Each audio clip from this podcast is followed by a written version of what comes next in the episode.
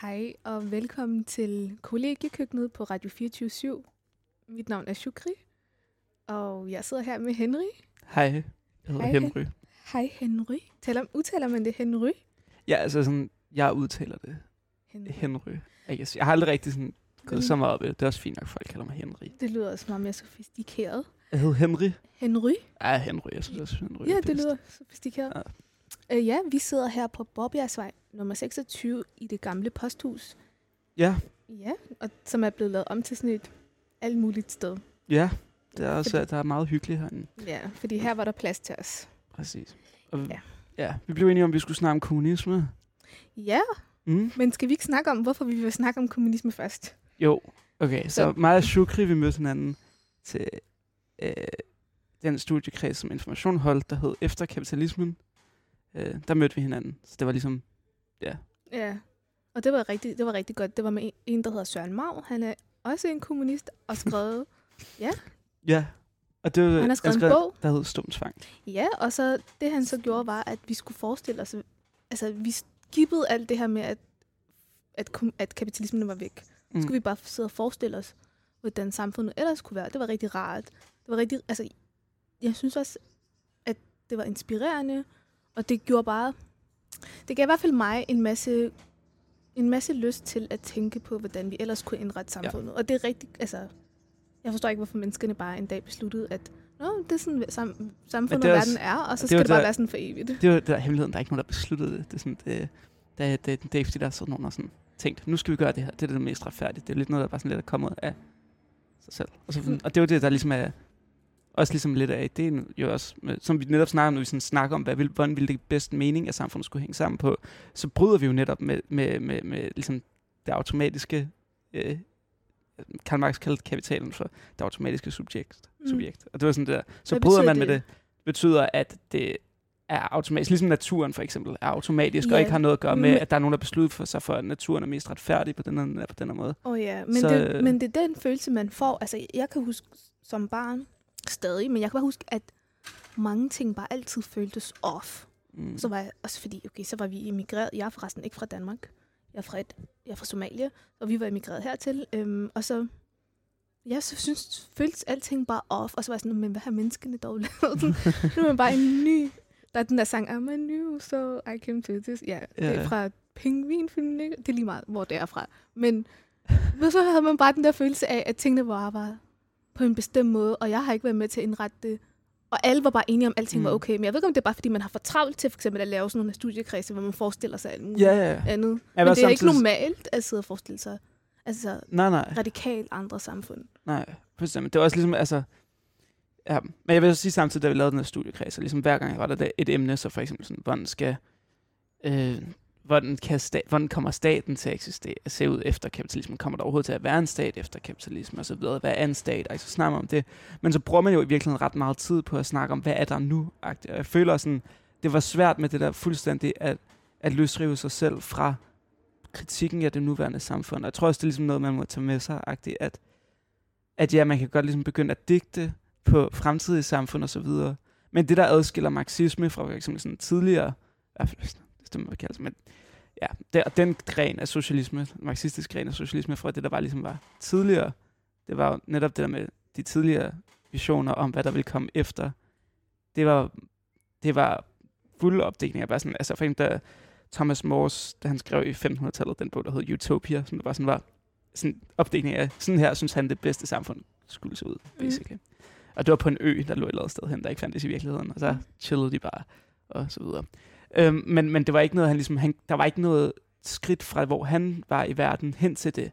Han havde lidt håbet måske, at det kunne motivere nogle mennesker til bare ud af ren sådan, moral, til at bevæge sig mod det samfund. Men det er ikke, fordi der rigtig var noget. Der var ikke, fordi der var noget sådan, subjekt i samfundet. Subjekt? Altså, jamen, det er også rigtigt. Altså, vi skal lige nævne, at Henry er meget belæst. Det er også, okay, men jeg mener bare, du ved, der er ikke noget element i... Okay, det er fint. Men du skulle forklare tingene. Okay, ja, sorry. Du behøver ikke sige sorry. Der var aldrig skudt, okay. Men i hvert fald så, ikke subjekt. Men der er ikke noget element i samfundet, som der ligesom ville kunne bringe det til liv i virkeligheden. Det var ikke det, han så det. Hvor det først var sådan Karl Marx, der kom ind og sagde sådan, du ved, arbejderklassen har en interesse i at afskaffe det nuværende system, og det kom... Ja, det nuværende system kom så først efter Thomas More, så han kunne måske heller ikke have set det. Men Karl Marx siger så, at der er den arbejderklassen har en interesse i at afskaffe det system, og det system, som der egentlig vil være mest retfærdigt for alle, er direkte i arbejderklassens klasseinteresser. Ja, fordi det er dem, der er flest af, jo. Præcis, dem, der er flest af, så det er... Meget demokratisk ved, på den måde. Ja, ja. Og ja. Det er jo så ligesom... og de havde også den unikke mulighed for det, fordi at... Men ham, du nævnte, hvad var det, han hed? Han hed Thomas More. Og det var også ligesom... Og han var så før... Altså, jeg tror faktisk, at han blev nævnt i vores studiekreds på et tidspunkt, gjorde han ikke? Jo. Men så det, han gjorde, var... Han var sådan, det her, det kunne være utopisk, og så kom... Karl Marx, og definerede, hvordan vi så skulle komme derhen. Ja, lidt basically. Altså sådan, det er lidt... Karl Marx og Engels, de brugte lidt energi på at snakke om, hvis man har været på venstrefløjen i et stykke tid, så har man måske stødt på, at nogen kalder nogle andre for utopiske socialister som noget nederen, og så hvor at det positive er videnskabelige socialister. Det var det ord, som Karl Marx og Engels selv brugte. Men det, de egentlig lidt mente, man mente utopiske socialister, så mente de utopiske, som Thomas Mores bog, Utopia-agtigt, at det var noget, der var adskilt arbejderbevægelsen. Det var noget, der var adskilt reelle elementer, der vil bringe det ind til virkeligheden, når det bare baseret på, at man skulle stole måske på, at mennesker bare af det gode i deres hjerte vil bringe det ud i virkeligheden. Hvor at Karl Marx og Engels, de var så sådan, det er arbejderklassen, der vil bringe det ud i virkeligheden. Og det var så det, der gjorde det videnskabeligt, fordi det havde noget at gøre med virkeligheden, sådan, med elementer i virkeligheden. Men, så basically det, du siger, at man kan ikke, altså at det er nyttesløst på en eller anden måde at forestille sig en anden verden, hvis man ikke også samtidig kritiserer den nuværende verden. Ja, men i hvert fald... Men det går også den omvendte vej. Altså, du kan ikke kritisere, hvad vi har nu ugen. De to ting hænger bare rigtig godt. Altså, de kan ikke adskille sig. Hvis de adskilles... Yeah. Og det er også ligesom, altså jo, man kritiserer den nuværende verden og så videre, men det er også ligesom, se hvem der har interesse i at skulle bringe den anden verden frem og så videre. Så kunne i hvert fald, på den måde, så sparer man måske ret meget energi, fordi du mere kan målrette din henvendelse og så videre. Så det er ligesom... men jo, altså... Og det var ligesom... Det der også ligesom var Marx... I hvert fald, der var ham, der hed Karl Kautsky, som der var tysk socialdemokrat i slutningen af 1800-tallet. Og han var sådan, han sagde, at det, der var Marx' største bedrift, det var, at han ligesom formulerede det, som han kaldte for foreningsformularen, som der var det med, at man skulle forene arbejderbevægelsen med socialisme.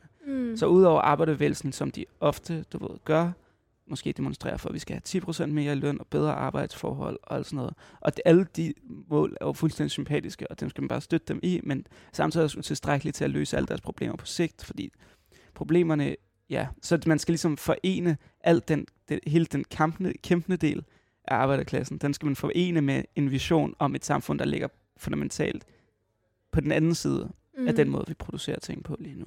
Så i stedet for bare at blive ved med at demonstrere for 10% bedre løn, hvilket endelig skal man også blive ved med. Men så vil man så også tillægge det, at vi skal på sigt ligesom afskaffe det her system. Så ligesom, og det er ligesom så forene socialisme med arbejderbevægelsen, var det de sagde. Ikke? Yeah. Forene tanken om, at der skal være et samfund på den anden side af det her samfund, med den del af arbejderklassen, der kæmper for, at de får det bedre. Så fordi sådan, hvordan skulle vi ellers få et andet samfund? Hvordan skulle, præcis, og så altså, videre. Hvis der ikke er nogen, der kæmper for det. Så skulle man ønske, altså, det er jo sådan lidt... Da jeg var 14-15, så kaldte jeg mig selv for anarkist. Og det var jo ligesom sådan... Det, jeg føler tit, folk starter der. Ja, præcis. Og det er jo ligesom, fordi anarkisme bruger rigtig, rigtig meget tid på at snakke om, hvordan samfundet kunne se bedst ud for alle. Der er jo et vist antal problemer med den måde, måske ikke. Men altså, selv hvis det var, at man var kommet til mig som 15-årig og sagt, okay, men det samfund, selvom det er ønskværdigt, så kommer det jo ikke til at ske. Folk kommer jo ikke bare til at gøre det her.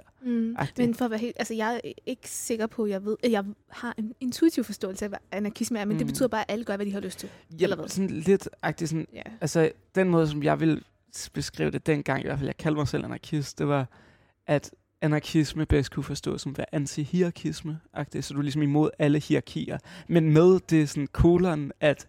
Du er faktisk ikke rigtig imod alle hierarkier, du er bare imod alle ikke begrundbare hierarkier. Okay, så der sådan, er nogen, der må bestemme. Så en forældre må godt have halvt autoritet over for et barn, og sådan noget der, ikke? Og det er jo så der, hvor det hele virkelig kollapser, fordi hvad er et begrundbart, og hvad er et ikke begrundbart hierarki? Altså, hvor at, jamen, så det, der ligesom fik mig fristet ud af, at jeg kendte mig selv anarkist der som 15-årig, det var, at det gik op for mig, at hvorfor er det egentlig, at man siger, at staten er et ikke begrundbart hierarki? Sådan, altså... Arbejderklassen, kapitalistklassen kommer til at kæmpe så hårdt imod, og har gjort det. Altså, der er så massive interesser bag det her system, vi er i lige nu, at kapitalistklassen vil kæmpe så hårdt imod, at arbejderklassen skulle tage magten, for eksempel.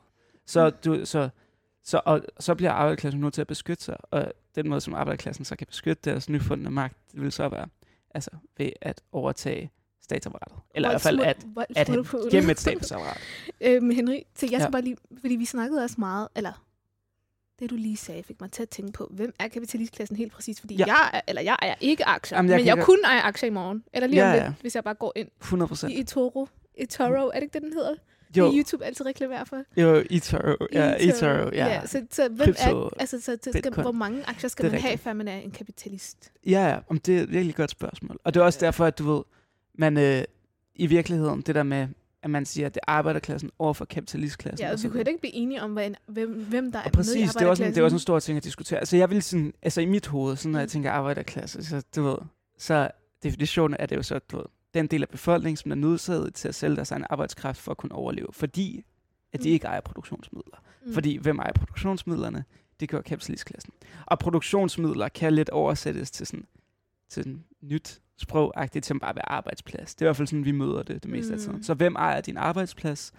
Altså, hvis du ejer en arbejdsplads i vores nuværende samfund, så er du formentlig kapitalist. Og hvis du ikke ejer en arbejdsplads i vores nuværende samfund, så er du arbejder.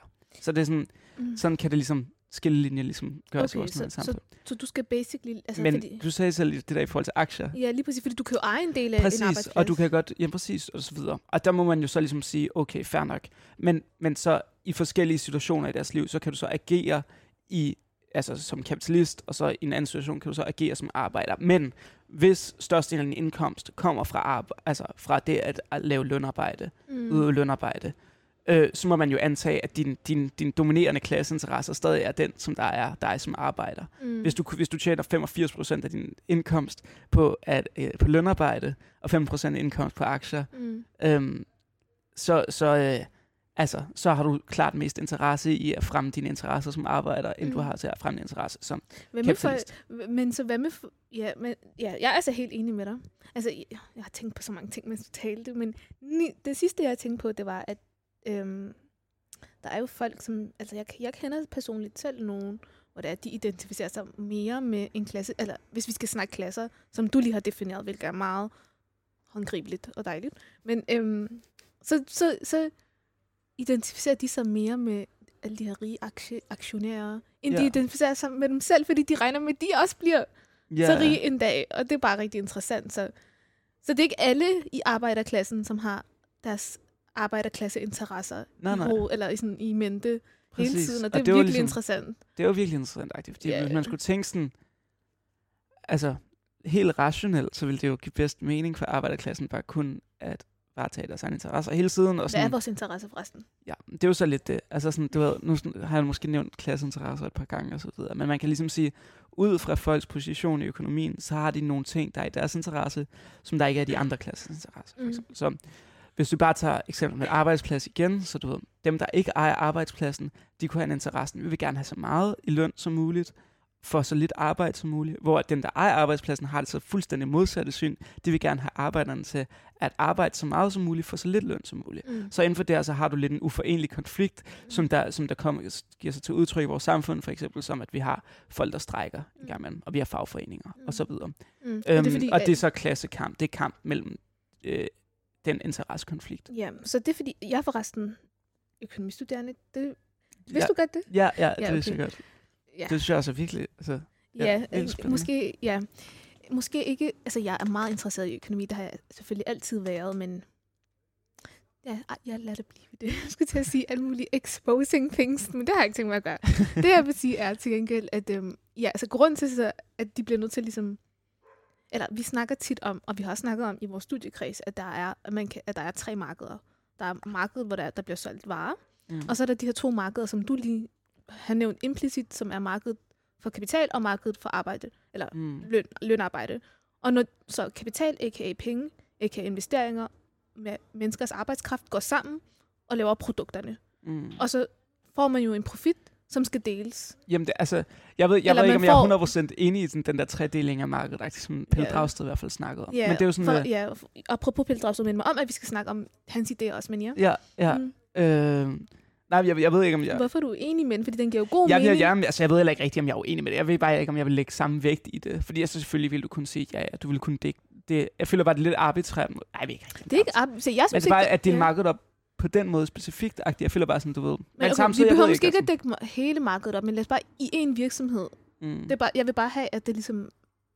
Så fordi, at jeg vil faktisk gerne trække det tilbage. Jeg føler ikke nødvendigvis, det er arbitrært, men jeg ved ikke, om jeg vil lægge samme vægt i det, som Pelle Dragsted så ud til at gøre. Ja, altså, jeg føler bare, det er alle sammen markedet og i virkeligheden. Og sådan, du ved... Ja, okay. Men det er alle sammen markeder, og... Men jeg tror måske bare, at det, jeg gerne vil snakke om, det var virksomheden. Så det, vi gør nu, er, at vi går til et musiknummer, som hedder High Power, og det kan jeg fortælle om senere, men jeg elsker det nummer. Det er pres, men det er fint nok, fordi vi er der tilbage. Ja. Yeah. Everybody put three fingers in the air. The sky's falling, the wind is calling, stand for something or die in the morning. Section 80, High Power.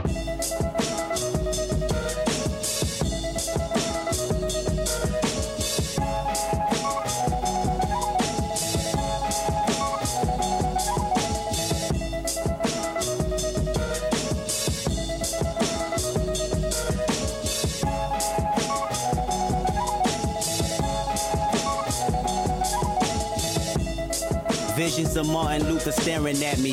Malcolm X put a hex on my future, someone catch me. I'm falling victim to a revolutionary song. The Serengeti's clone. Back to put you backstabbers back on your spinal bone. You slit your disc when I slit you my disc. You wanted to diss but jumped on my dick. Grown men never should bite their tongue unless you eating pussy that smell like it's a stale plum. I got my finger on the motherfucking pistol, aiming it at the pig. Charlotte's Web is gonna miss you. My issue isn't televising. You ain't gotta tell the wise how to stay on beat because our life's an instrumental. This is physical and mental. I won't sugarcoat it. You'll die from diabetes if these other niggas wrote it. And everything on TV just a figment of imagination. I don't want a plastic nation. Dread that like a Haitian. Why you motherfuckers waiting? I be off the slave ship, building pyramids, writing my own hieroglyphs. Just call it shit high power. Nigga, nothing less than high power. 5-star dishes, food for thought, bitches. I mean, this shit is Huey Newton going stupid, you can't resist his high power. Throw your hands up for high power. Visions of Martin Luther staring at me. If I see it how he seen it, that will make my parents happy. Sorry mama, I can't turn the other cheek. They wanna knock me off the edge like a fucking widow's peak. And she always told me pray for the weak. Them demons got me, I ain't prayed in some weeks. Dear Lord, come save me, the devil's working on. He probably clocking double shifts on all of his jobs. Frightening, so fucking frightening, enough to drive a man insane. I need a license to kill. I'm standing on a field full of landmines doing the moonwalk, hoping I blow up in time. Cause 2012 might not be a fucking legend, trying to be a fucking legend, the man of mankind. Who said a black man in the Illuminati? Last time I checked, that was the biggest racist party. So get up off that slave ship, build your own pyramids, write your own hieroglyphs. Just call this shit high power. Nigga, nothing less than high power. 5-star dishes, food for thought, bitches. I mean, this shit is Bobby Seale making meals, you can't resist his high power. Throw your hands up for high power.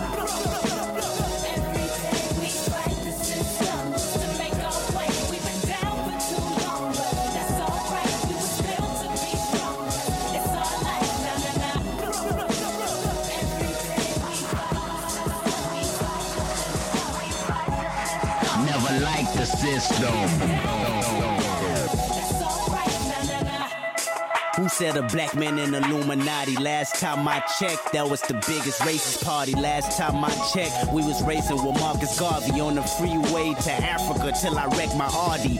And I want everybody to view my autopsy so you can see exactly where the government has shot me. No conspiracy, my fate is inevitable. They play musical chairs once I'm on that pedestal. Frightening, so fucking frightening, enough to drive a man insane, a woman insane. The reason Loreno don't sing or Kirko bang loaded that clip and then said bang. The drum in brains crazy, product of the late 80s, trying to stay above water. That's why we shun the Navy. Pull your guns and play me, let's set it off. Cause a riot, throw a model top. Somebody told me them pirates had got lost. Cause we been off them slave ships, got our own pyramids, write our own hieroglyphs. Just call it shit high power. Yeah, nothing less than high power. 5-star dishes, food for thought, bitches. I mean, this shit is Fred Hampton on your campus. You can't resist his high power. Throw your hands up for high power. Mega godt. Ja, jeg elsker det nummer. Jeg fik lige name-droppet Fred Hampton. Ja, også. Fred Hampton. Var det, han hed? Huey Newton? Ja, Black Panthers. Yeah. Der, Fred Hampton blev slået ihjel. Han var kun 21 år gammel. Han blev slået ihjel præsident for Black Panthers. Altså ja, og de var bare alle sammen så seje. Men det her nummer kom ud i, jeg tror i 2011, da Kendrick Lamar var ved at blive kendt. Og så min søster og jeg var bare så vilde med den, fordi den taler bare om alt i en. Om system, kritik, sorthed. Basically alt det, som vi følte som små. Jeg ved ikke engang, hvor gamle vi var. Vi var rigtig unge og bare hørte den her sang on repeat i vores værelse og bare var sådan, ja, yeah, det sidste nice. Et. Men jeg valgte at sætte den her sang på, fordi at den nemlig også kritiserer samfundet. Og så siger han sådan nogle ting som, jeg har tænkt mig at forlade det her slaveskib og bygge min egen pyramide. Og det fik mig til det minder jo om det, vi gerne vil. Altså, selvom han snakker om sorte mennesker, men vi snakker så om arbejderne. Og så de her pyramider, vi skal bygge, og de her hieroglyfer, vi skal skrive. Altså, det samfund, som vi skal leve i fremtiden. Det synes jeg er meget smuk tanke. Ja. Men ja, så... Var Black Panthers egentlig kommunister? Ja. Ja, ikke også? Ja. De var på besøg både Nordkorea og Kina og Maos Kina og så videre. Altså, ja.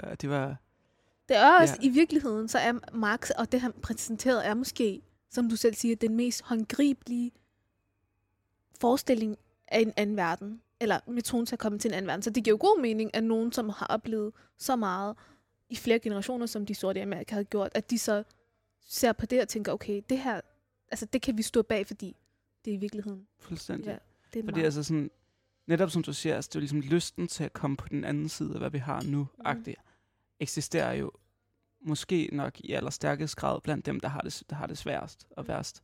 Og så netop, så marxisme gennem, hvis man skal kalde det der, fra før foreningsformular med foren. Altså du ved, men gennem det, så har man jo en ret klar metode med, hvordan man kommer fra punkt A til punkt B, ikke? Så sådan, så ja. Men jo, Black Panther har de bare sindssygt sejre. Det var virkelig tragisk, hvad der skete med mange af deres medlemmer. Især Fred Hampton, bare sådan, altså du ved, så kan jo snakke om hemmelig politi i Østblokken og så videre. Og det var jo ligesom en kæmpe ting på det tidspunkt. Der var også hemmelig politi i USA. Hvad lavede det her hemmelige politi? Skød ham i hans seng ved siden af hans 19-årige kæreste. Nej, hvorfor var de hemmelige? Nå, okay, det lyder forfærdeligt. Jamen, det var Fred Hampton. Altså, de brød bare ind i hans hjem, og så skød de ham. Hvorfor var der et hemmeligt politi? Altså, det hemmelige politi, det var også et fedt, ikke? Sådan, altså, hvad mener du? Hvorfor der var det? Eller hvad det er? Altså, jeg ved ærligt, Henry, I know nothing. Jeg ved en masse. Jeg ved en masse. Jeg har brugt mange af min, meget af min tid på at lære studere andre ting. Lad mig sige det på den måde. Så jeg ved ikke særlig meget om for eksempel Fred Hampton. Jeg ved, jeg kan lide ham. Men jeg har altid været meget på vagt med at, ligesom, at expose mig selv til historien om de sorte slaver, og også de der, altså hele den generation af mennesker, der ligesom gjorde oprør, fordi deres liv var bare så...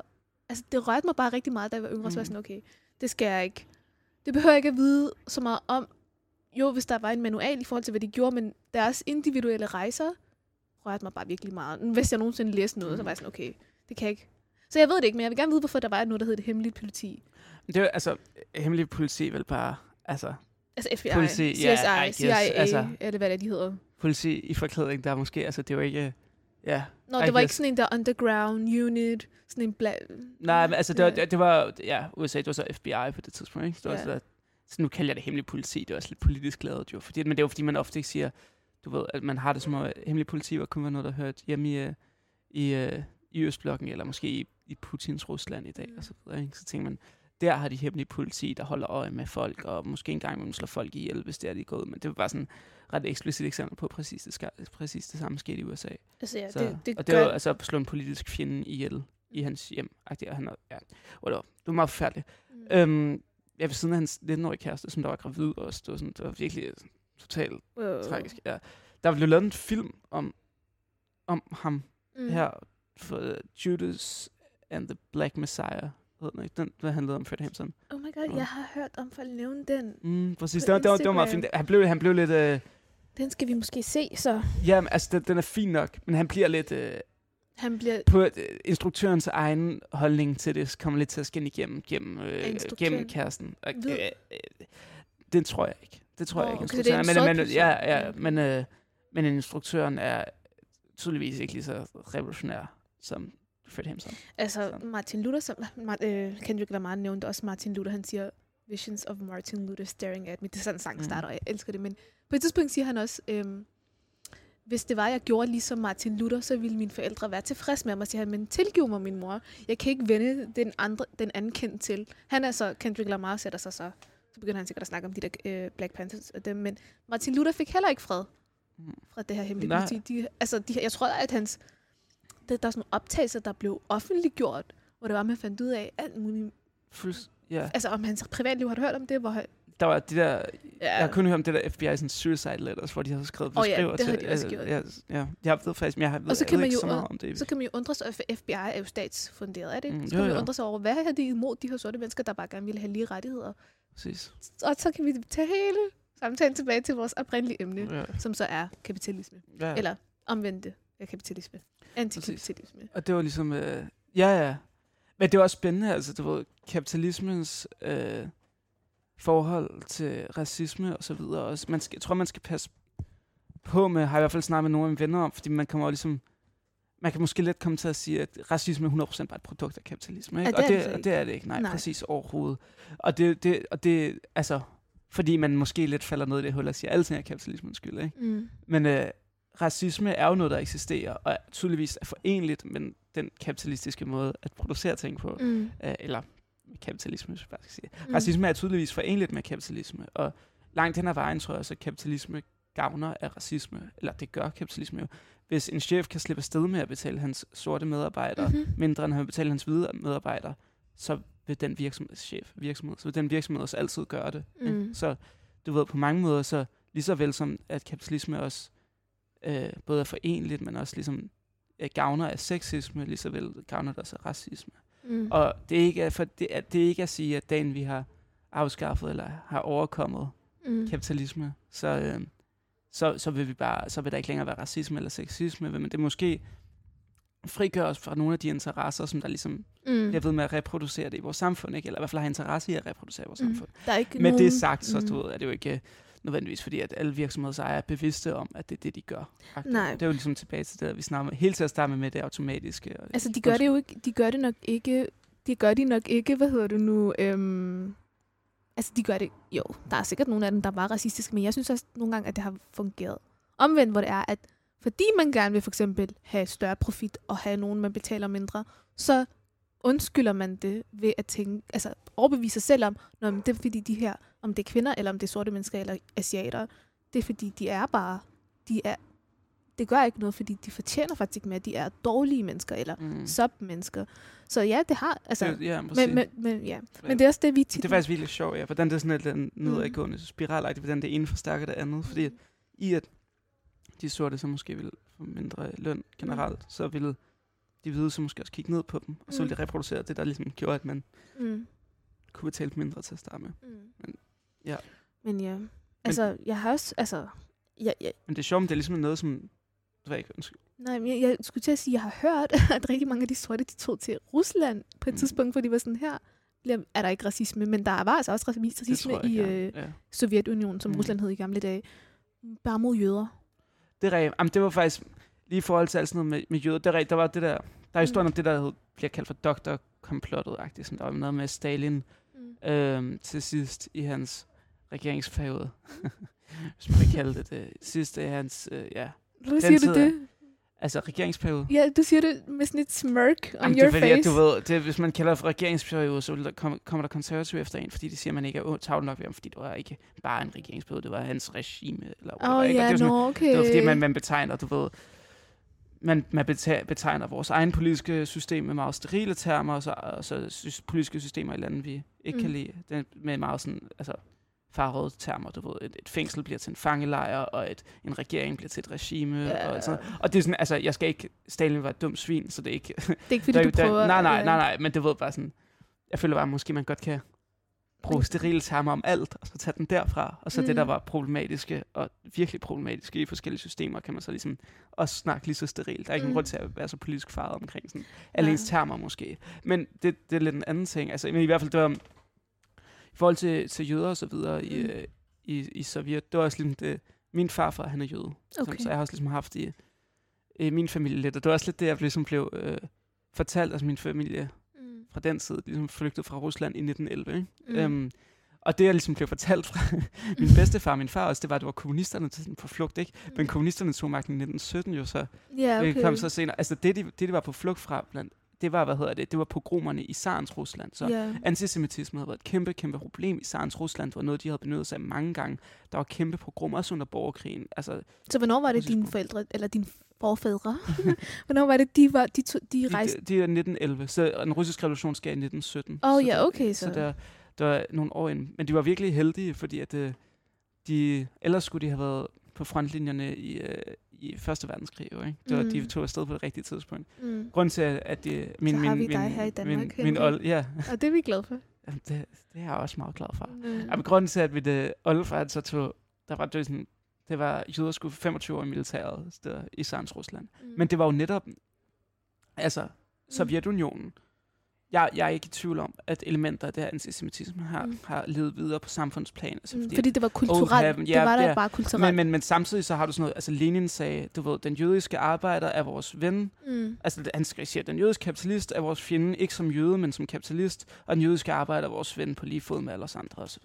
Mm. Du ved, det var den måde, det er sådan direkte Lenins tale på sådan en tale, hvor han snakker imod antisemitisme. Mm. Så kommunisterne, altså Trotsky var jøde osv. Jeg havde i virkeligheden Bronstein til... Nej, det kunne han ikke.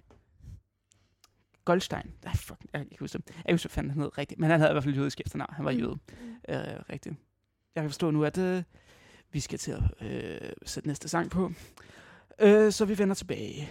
På den anden side er jeg hørt The Perfect Girl instrumentalversion. Og det er instrumentalversion, fordi at sangeren er irriterende i den ikke-instrumentalversion. Nu vil jeg rigtig gerne.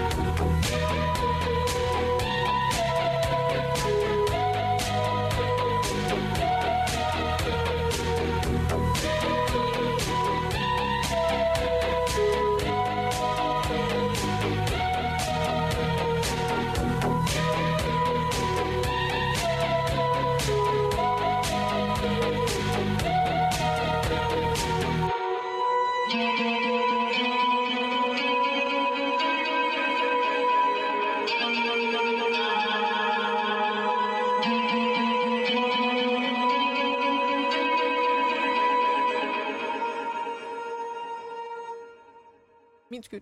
Ej, alles godt. Nej jo, så jeg håber, jeg kunne lide den sang. Og hvis jeg har lyst til at finde ud af, hvordan den hørte med ting, så kan man jo gøre det.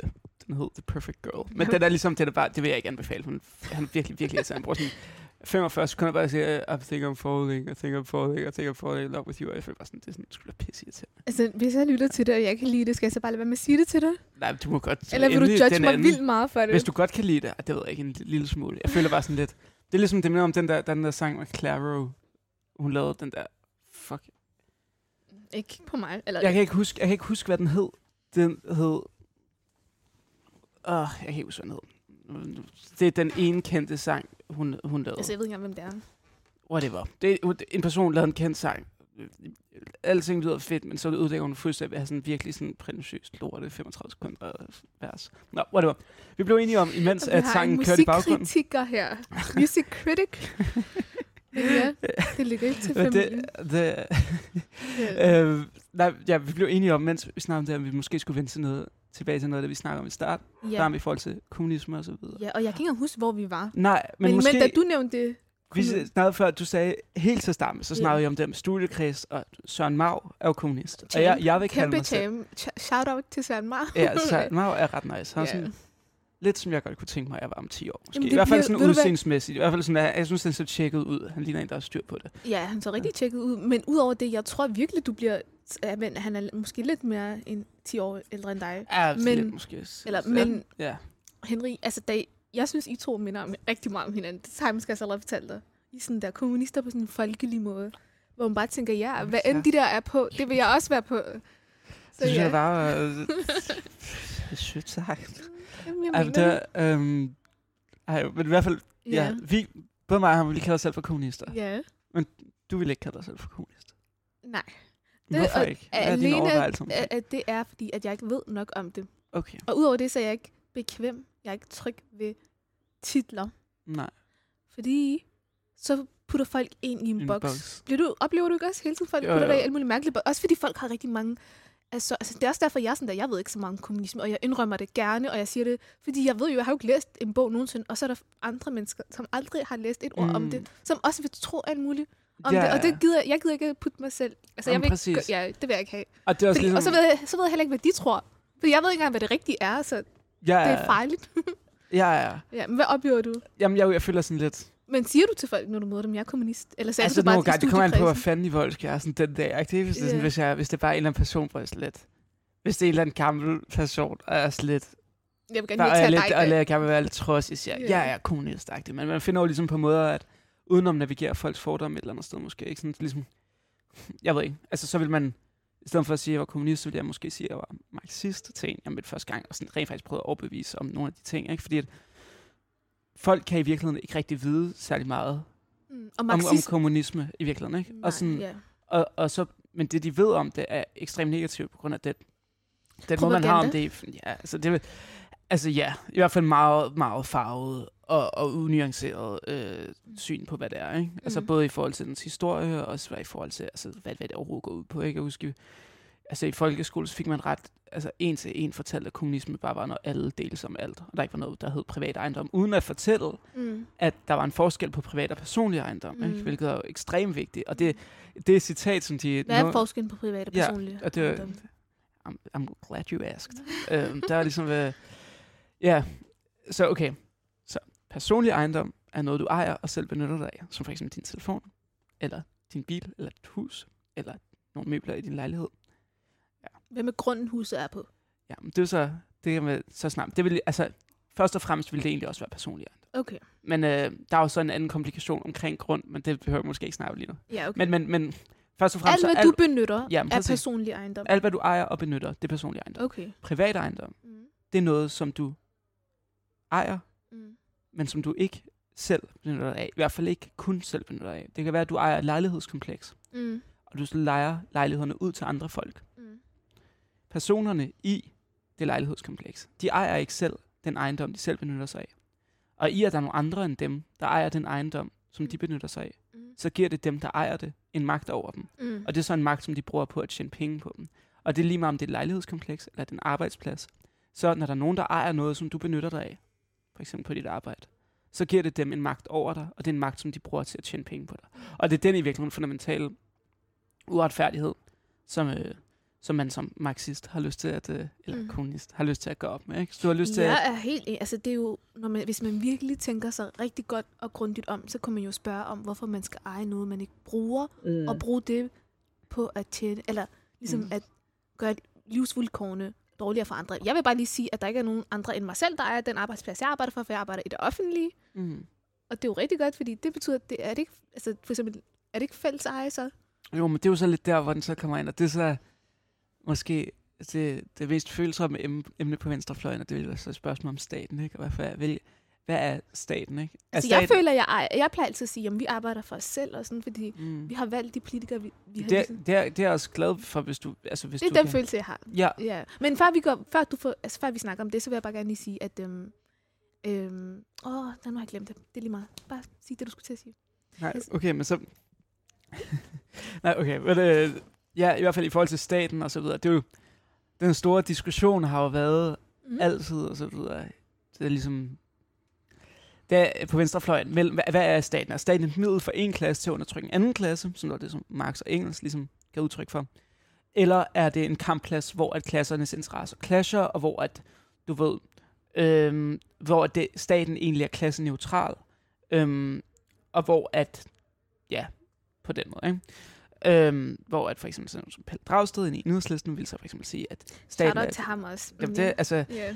Ja, altså han ville jo for eksempel så sige, at staten var en kampplads, udelukkende og så videre. Staten er ikke et middel for en klasse til at undertrykke anden klasse. Staten er klasseneutral, og det er befolkningen, der styrer det, og som om det har noget at gøre med noget andet end bare klasse og ting. Det vil jeg ikke sige. Jeg vil sige, at staten er et middel for en klasse til at undertrykke anden klasse. Jeg vil sige, at Danmark ikke er et demokrati, men Danmark er et borgerskabets diktatur, hvilket lyder ret...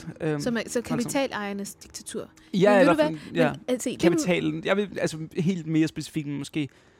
Ja, kapitalistklassen... Og det er ikke engang kapitalistklassen, som bor i Danmark. Det er bare den globale kapitalistklasse, præcis. Og hvilket endnu værre. Men igen, altså, det er jo virkelig stor ting, og det er jo noget, der ligesom vil få folk til nok at løfte øjenbrynene en smule, når man siger, at Danmark ikke er et demokrati. Men det, jeg bare mener, det er ligesom, du ved, at det er kapitalistklassens interesser, der bliver varetaget i lovgivning. Mere end vores. Fordi jeg synes, altså man kan godt argumentere for, at vi nogen, for eksempel forleden dag, for nyligt, der fik vi, gratis tandlæge til nogen, altså... var det til 21 år, eller var det 25 år? Så det er jo en indrømmelse, de så har gjort. Så ja, det er altså. Ja, man kan heller ikke sige, at det ikke er en kampplads, jo. Præcis. Men det der jo bare er, det er, at du ved, hvis arbejderklassen skulle endegyldigt tage magten gennem parlamentarismen, som for eksempel man har set et par gange ske rundt omkring. Ret meget i Sydamerika faktisk. Chile, Bolivia, Venezuela, alle steder, hvor et ret dedikerede arbejderpartier har taget magten. I alle tre eksempler. Så i Chile havde de succes, i Bolivia havde de midlertidig succes, og det fejlede så i Venezuela i 2003. Men i alle tre eksempler, så forsøgte kapitalistklassen at alliere sig med militæret og kuppe den regering. Så at lave militærkup imod den folkevalgte regering, fordi at kapitalistklassen blev bange. Så der er ligesom en forsvarsmekanisme indbygget i det her, så længe de kan slippe afsted med, at folk bliver ved med at stemme på politikere, som der ikke varetager deres reelle interesser osv. Eller ikke varetager interesserne 100%. Ja, det kan være, at vi lige får 30%. Men Henry, det her minder mig om en bog, der hedder Kapitalen i det 21. århundrede, skrevet af en mand, der hedder Piketty, hvor han forklarer ikke kun, han viser med en masse tal og grafer, at fordi at kapitalejerne, det vil sige alle dem, som ejer, eller har velstanden, fordi at udbyttet til kapitalen, det vil sige renterne, vokser mere end udbyttet til lønarbejde, som er løn, så koncentreres velstanden i højere grad hos kapitalejerne. Men han sagde, at det er ikke engang, fordi det er ikke den eneste konklusion, han kommer med. Han kommer også med den næste konklusion, hvilket er, at fordi de så ejer så meget af velstanden, så kan de bruge det til at styre politikerne. Fordi, gennem lobbyisme. Og vi er bare mennesker alle sammen, og så vi er nødt til at lave nogle strukturer, hvor det er, at det her ikke kommer til at ske. Men det, der sker, er, at så får de bare... Altså, vi har også Det samme sker forresten i Danmark, bare i mindre skala, men så går de her lobbyister rundt og bliver betalt rigtig mange penge, og der er rigtig mange af dem, og så går de rundt og snakker med politikerne og får dem overbevist, og nogle gange så betaler man også direkte til partierne. Ja, ja. Og det er jo, det er jo bare korruption. Et eksempel, Pelle Dragsted nævner i sin bog, og jeg var så forvirret, for jeg tænkte, jeg bliver nødt til at slå det her op, det gjorde jeg så aldrig. Det var, at engang så ville man gerne lave en formueskat, og så var det, at mange af de her rige mennesker i Danmark, heldigvis, de havde så lavet en, de havde betalt nogle lobbyister for at bruge rigtig mange, jeg ved ikke om det var flere år, men i hvert fald rigtig, rigtig meget tid på at snakke med de her politikere. Måske havde de også betalt til deres partier, det ved jeg ikke, men så endte den lovgivning. Der var jo den der sag med Socialdemokratiet, der har fået ekstra antal millioner kroner fra et kæmpe lobbyfirma omkring at skulle lave mildere klimalovgivning.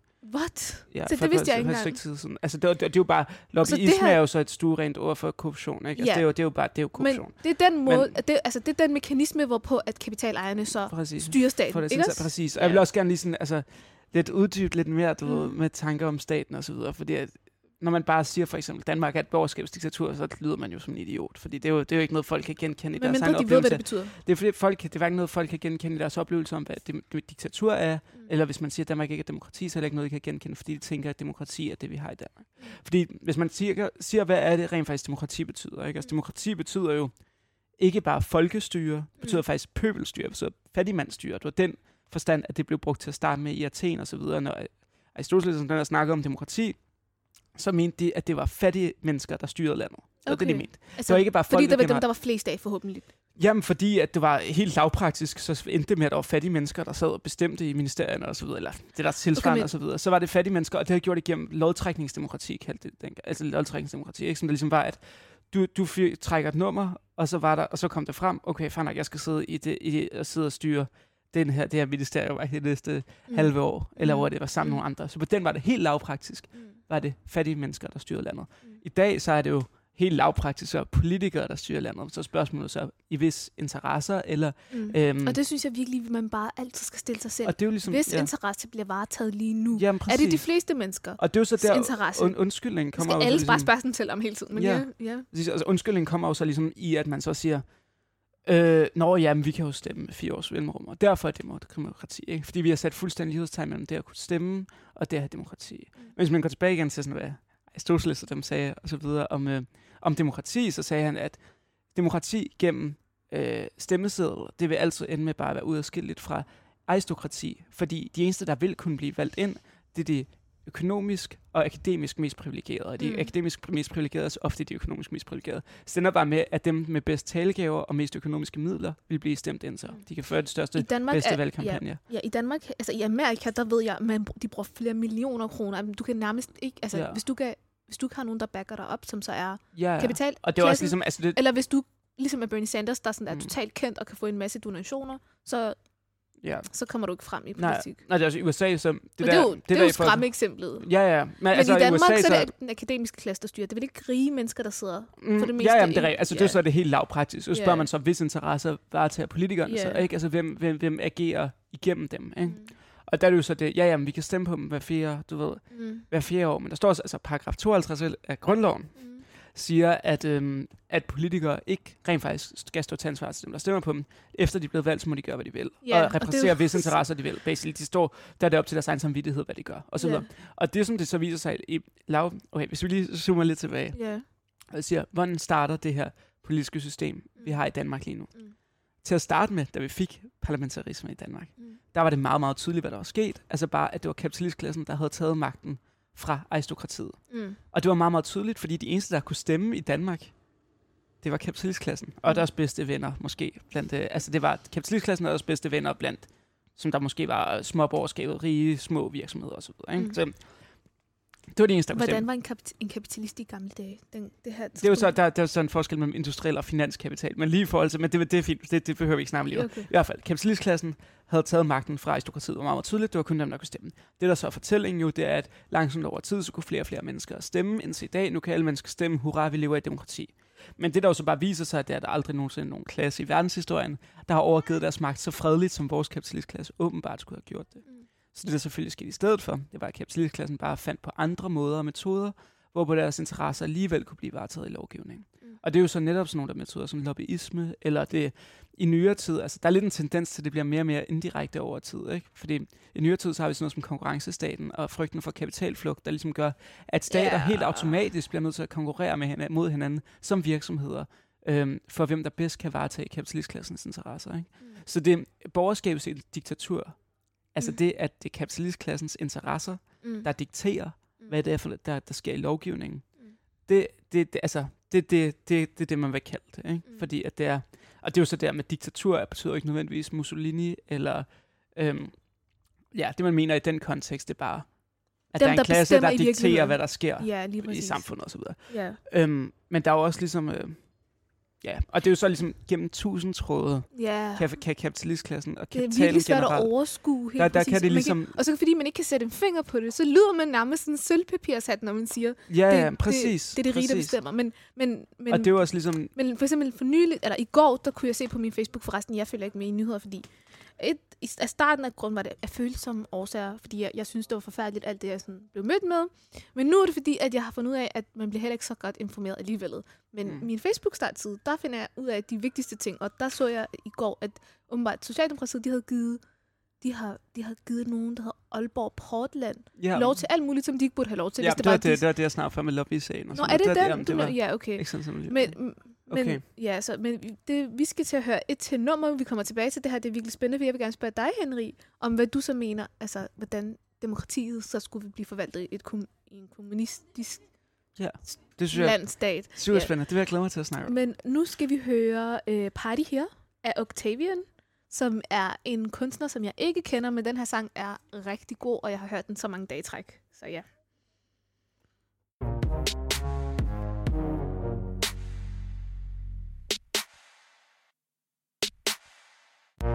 Sire with the lies I believe. Greed. Outshine a million G's, no disguise, don't keep eye on the knee. Should never mention me.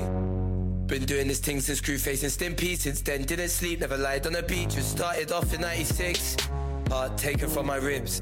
I tell her go, I flick wrist. Yeah. Show no love, no that's a risk. Fuck your other man, try and get me, but he missed. Fucking see no evil. Standing coke is AD equal. Stick up, stack up with my people. Nothing to lose. And I don't sit down, I don't stick around, I stick up and move. And if I hold the light, shine it bright, I might cool. Top 5 Tell them it's not me, it's you, yeah. That's why I make tune after tune after tune. That's why they all read it up, they rewind it. You're gonna blow, it's just timing. I rap, cause I'm from no sirens, just sirens and the guns and violence. Never read, did I make you upset when you looked at me? You said I'd be a shake, well I could have been. Fuck that, chase paper, chase dream. Look mama, step clean, me and my team, we know what it means to survive. Back then, no asking polite, the man then will scar him for life. Said he was a good-hearted kid, but in the field when you're strapped, there's no asking, could I, or would I? A straight eye for an eye, but look how you're both blind. Kinda sad that he died, but look how your boy rides. Your man, them are getting too close. Be careful how you approach me or my bros, yeah. Bitch, move slow. So many men that wanna take my clothes, they know that they read it up, they rewind it. You're gonna blow, it's just timing. I rap, cause I'm from no sirens, just sirens and the guns and violence.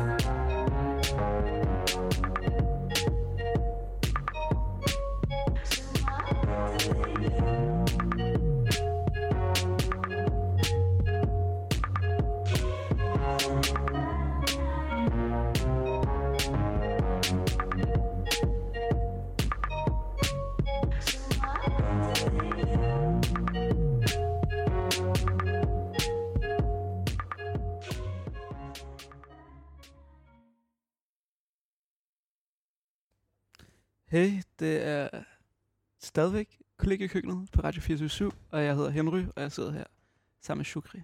Da vi sagde farvel før, der var vi lige vi snakkede om kommunisme generelt, Men da vi sagde farvel før, der var vi i gang med at snakke om den marxistiske teori om staten og demokrati, og hvad det egentlig betyder overhovedet.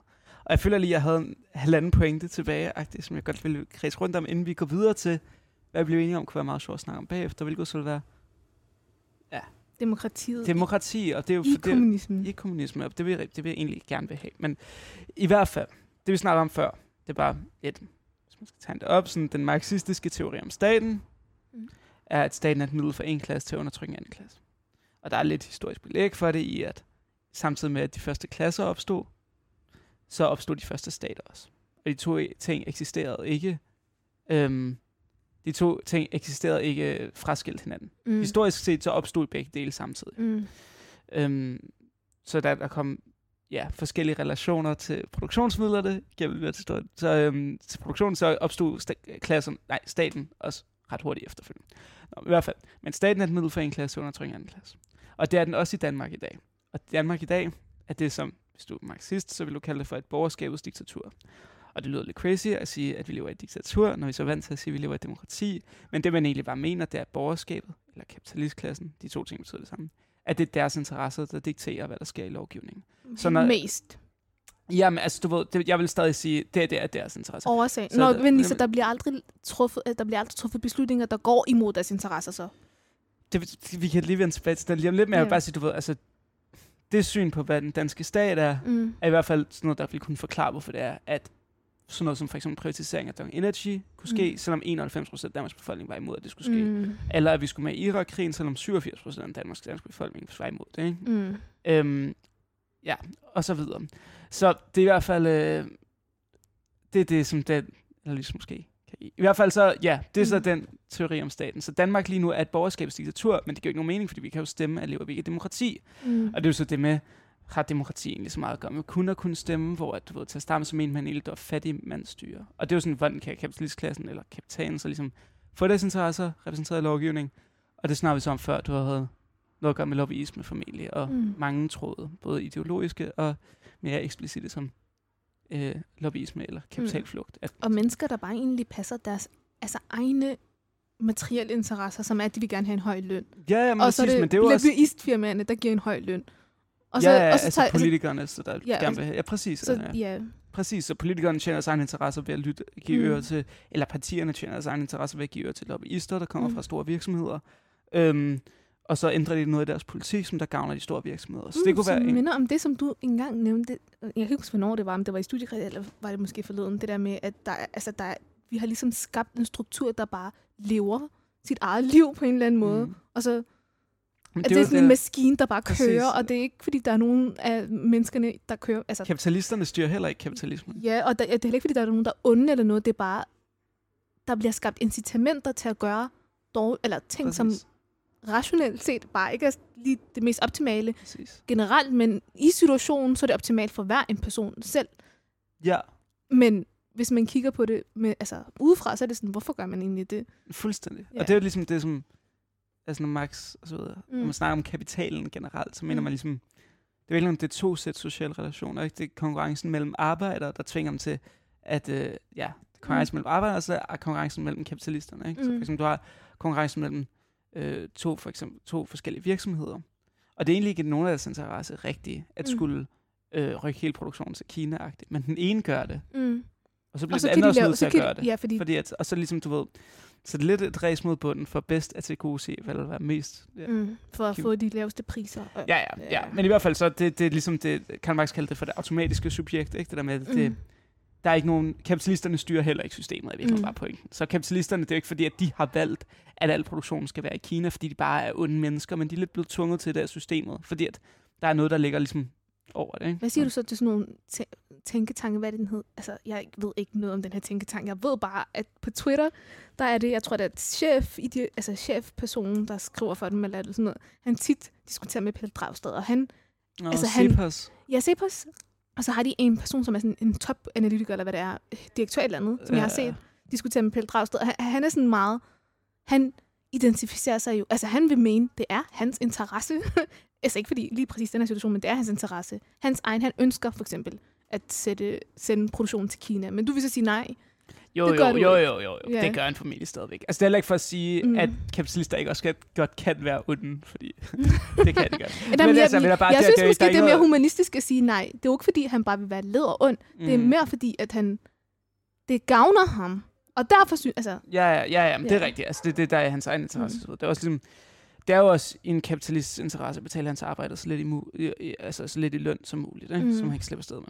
Så det er jo sådan, altså, og hvis han bare følger dem ud i virkeligheden, ikke? Så er han ret led, måske. Men det er bare for at sige, at han i virkeligheden ofte vil ikke være en beslutning, han tager, så måske bare fordi, at han er tvunget til det af strukturen. Ja, præcis. Og incitamenterne, som er på præcis.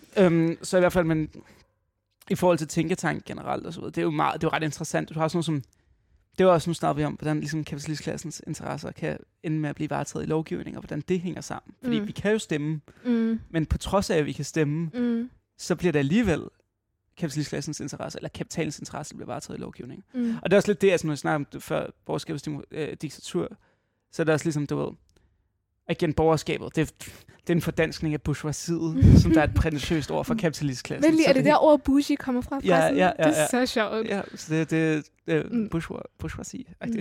Men det lyder prætentiøst at sige, så jeg kan bedre lige sige borgerskabet. Det lyder meget dansk, men samtidig er det noget måske... Altså, kapitalistklassen er måske det bedste ord for det. Ja, fordi når jeg tænker borgerskabet, så tænker jeg bare, hvorfor er det dem, der er borgerne? Vi er også borgere. Ja, forstår du, det er forældet term. Og det er jo ligesom, det samme som bourgeoisiet, ligesom også, eller bourgeois, det var også ligesom borgeren til at snakke. Whatever. Yeah. Men i hvert fald. Men jeg vil bare sige, at folk ved godt et eller andet sted, tror jeg, at de ikke lever i et demokrati. Folk ved godt, at de et eller andet sted... Altså, folk hader os at leve i borgerskabets diktatur.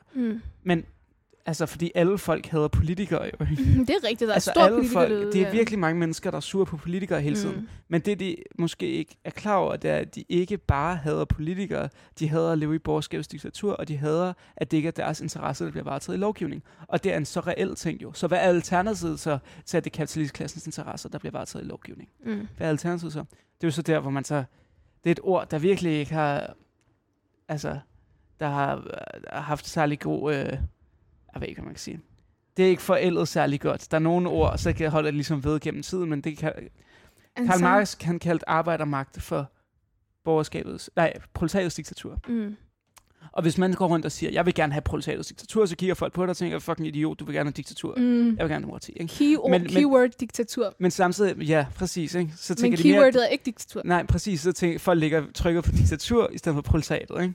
Men det, man ligesom tænker jo, det er, at det er bare arbejderklassens interesser, der skal diktere, og arbejderklassen igen er 9 ud af 10 af den danske befolkning, så det er langt største af befolkningens interesser, der skal blive varetaget i lovgivningen. Og det lyder jo ret meget som det, vi kalder for demokrati. Og Karl Marx selv kaldte det også for demokrati. Han beskrev proletariatets diktatur som, at han i et kommunistisk manifest sagde, han at vinde kampen for demokrati. Så han kaldte i virkeligheden proletariatets diktatur for demokrati. Og det er jo så igen spændende, fordi så kommer man lidt tilbage til den originale betydning af, hvad ordet demokrati betyder, og det betyder fattigmandsstyre, eller bare, altså... Ikke bare folkestyre, det er ikke hele folket, der styrer, det er fattige mennesker, der skal styre. Hvad så, hvis de er færrest? Ja, men det er jo så det, altså til at starte med så, sådan kommer det ikke til at hænge sammen. Du kan ikke have. Så de fleste vil altid være de fattige? Ja, altså det er i hvert fald sådan som den kapitalistiske produktionsmåde har givet sig. Ja, det er rigtigt, i kapitalismen. Så har det været sådan, der hænger sammen. Ja, i kapitalismen er det altid sådan, men det er jo ikke... Nej, det er jo ikke bare... Altså, det er jo teoretisk muligt, at de fattigste er de færreste. Det er rigtigt, ja. Altså, og det er også i så fald... Men da Karl Marx startede med at snakke om de her ting, da de snakkede om de her ting, så var proletariatet, den industrielle arbejderklasse, var ikke størstedelen af samfundet.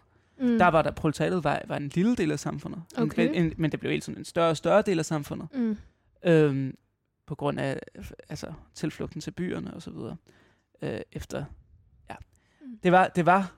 Det blev langsomt den største del af samfundet. Men på det tidspunkt var den største del af samfundet bønder og så videre. I langt de fleste af de lande selv, hvor den kapitalistiske produktionsmåde ligesom begyndte at træde frem. Så i Tyskland, for eksempel, der Karl Marx skrev, så tror jeg stadigvæk, det var størsten af befolkningen var bønder og så videre. Så det var virkelig, og det var også der, hvor at det der sådan var, ja, arbejder og bondealliance var så ligesom et kampråbet for det tidspunkt og så videre. Ikke? Så de var allierede? Ja, var det, der var tanken imod kapitalistklassen. Og bønderne er så en del af dem, der så skal være diktatorerne?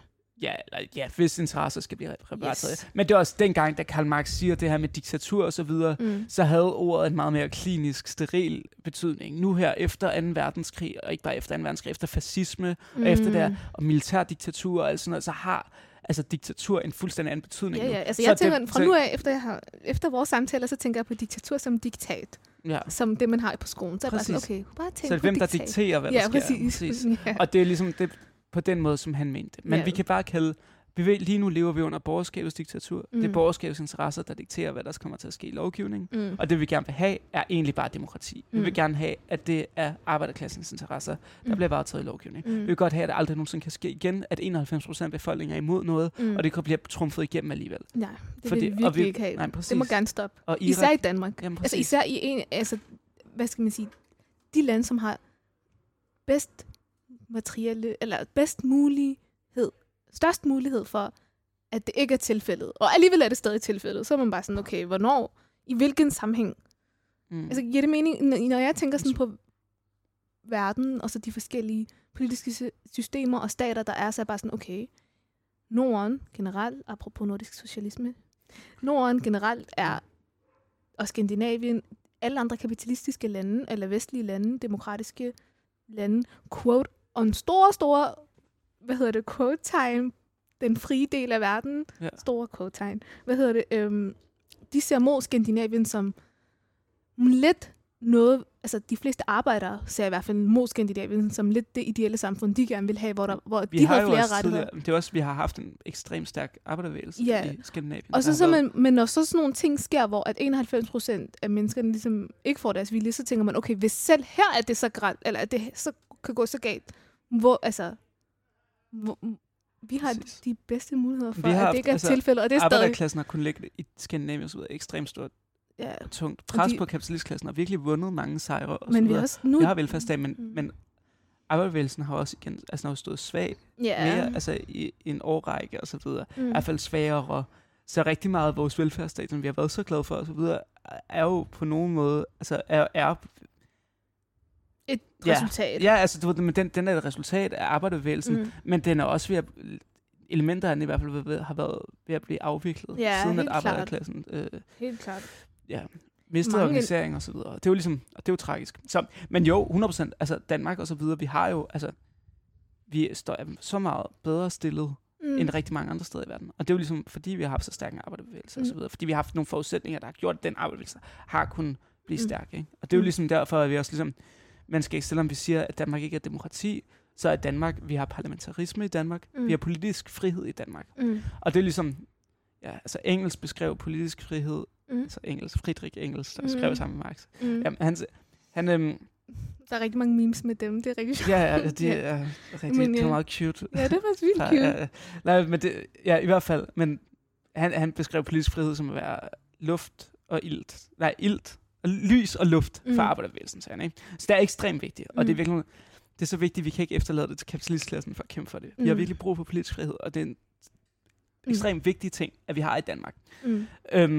Og så videre. Så det skal man ikke, man skal ikke være blind for, at vi har de ting i Danmark. Men stadigvæk, jeg vil ikke sige, at det gør ikke Danmark til demokrati, for det er stadigvæk arbejderklassen, der sidder der kontrollerer staten. Så. Eller det er stadig ikke arbejderklassen. Det er stadig ikke arbejderklassen, der kontrollerer staten. Yeah, altså, yeah. Og vi kan stemme, og så videre, og det er skide vigtige metoder og så videre. Vi har mulighed for at kunne få arbejder, altså vi har mulighed for at kunne få repræsentanter i Folketinget, som der reelt har arbejderklassens interesser i mente-agtigt, og man kan give dem en platform, hvor rigtig mange mennesker har mulighed for at kunne høre dem. Så det er sådan, altså vi har de her ting, at det er så, at parlamentarismen ligesom er rimelig begrænset af lobbyisme og alt muligt, så det rent faktisk overhovedet ikke er arbejderklassens eller befolkningens interesse, der bliver varetaget i lovgivningen. Det er så en anden ting. Men bare der man har det er bedre end ingenting, basically. Bare der man har den arena, hvor det ligesom folk lytter og så videre, det, ja, præcis. Man kan have mulighed for at kunne komme ud med ens budskab. Ja. Men hvordan vil det så være en kommunistisk? Jamen præcis, det er jo så det, ikke? Er det så en stat, hvis den er kommunistisk? Det er jo også spændende og så videre, ikke? Hvis staten er et produkt af uforenelige modsigelser mellem klasser, og det der er målet med kommunister, og så videre, som kommunister har for mål, det er, at arbejderklassen skal tage magten. De vil så bruge den magt jo så til at undertrykke kapitalistklassen ud af eksistens, men det betyder ikke, at man skal slå alle kapitalister ihjel. Det gjorde lige sådan her. Ja, præcis. Jeg har lavet lige nogle citationstegn. Altså, det kan man ikke høre i radio, men det gjorde jeg. Men jeg mener, undertrykke dem ud af eksistens, det man egentlig mener med det, er bare at tage deres ejendom fra dem, tage private ejendom, ikke personlig ejendom, tage det, som de ejer, som andre mennesker benytter sig af, men som de tjener penge på, tage det fra dem, det der rent faktisk gør dem til kapitalister, og lige snart man har gjort det, så er de ikke længere kapitalister. Hvad er det helt præcis de her dage? Fordi nu er det jo ikke bare, det er ikke en fabrik længere. Nej, det er jo, er det aktierne, man skal tage fra dem? Det var altså, hvad er aktier lige nu? Nu spørger jeg dig, hvad er aktier? Altså, du ved godt, hvad det er. Ja, men det er en share, altså det er ligesom en andel af en virksomhed, du ejer. Præcis. Det er en virksomhed, ikke? Så det er ligesom, og hvad laver virksomheder og så videre, ikke? Det virksomhederne, arbejdspladserne, det er produktionsmidlerne i dag, så du skal gøre sådan, så produktionsmidler ikke længere er privatejet, men er fællesejet af samfundet generelt. Som der så, og det fælleseje bliver så ligesom forvaltet gennem et demokrati. Og det demokrati vil så, Og det er så tanken, men lige nu lever vi i demokrati. Lige nu har vi parlamentarisme. Jeg vil sige, de to ting kan godt eksistere sammen, men er ikke det samme. Danmark lige nu beviser, at demokrati og parlamentarisme kan eksistere udenom hinanden, vil jeg sige. Du har ting som for eksempel, når vi snakker om lobbyisme, du har så ekstremt store, massive interesser, der hele tiden kæmper for, at partierne varetager deres interesser. De har succes med det jo, ikke? Altså, du ved. Så det er i virkeligheden... Ja, men så i hvert fald... Så parlamentarisme, tror jeg, også løber den risiko, at lige snart, når det kun er en gang hver 4 år, at man stemmer, så i mellemtiden, så kan politikere... Der er lang tid til, man bliver stillet til regnskab personligt. Fuldstændig. Kan man bare lige løbe vildt i det tår midt i... Eller måske kan man gøre det sådan et halvandet år op til valgkampen. Hvilket er basically det, vi ser. Præcis. Så det er ligesom... Ja. Nej jo, men så i hvert fald... Altså, der vil så vise, det er ret nemt at nå ind til folk, der sidder i Folketinget, og sige til dem, og begynde at snakke med dem om, skal I ikke hellere til at gøre sådan nogle her ting? Skal I ikke hellere til... Ja, okay. Nu skal vi høre en sang, og det er faktisk en af dine sange, er det? Jo, det er min sang. Ja, sidst var det min party here. Men når vi vender tilbage, så skal vi altså snakke om, hvordan det så... Altså, kommer til så ud bagefter. Ja, yes, det er præcis, fint. Ja. Okay, det er også spændende, så kan man også lade være udføre. Ja. Ja, okay, så nu vi startede med at høre en sang Kendrick Lamar, og nu kommer der en til sang Kendrick Lamar. Det er min yndlingssang med Kendrick Lamar, men jeg blev lidt inspireret af Shukri, der... Jeg kan også meget lide Kendrick. Altså jeg vil sige, at jeg har først begyndt at sætte mig ind i Kendrick Lamars diskografi for nyligt, fordi jeg ikke ligesom havde tid til at gøre det godt nok i lang tid. Men ja, Kendrick Lamar. Ja, Pride. Love's gonna get you killed, but pride's gonna be the death of you.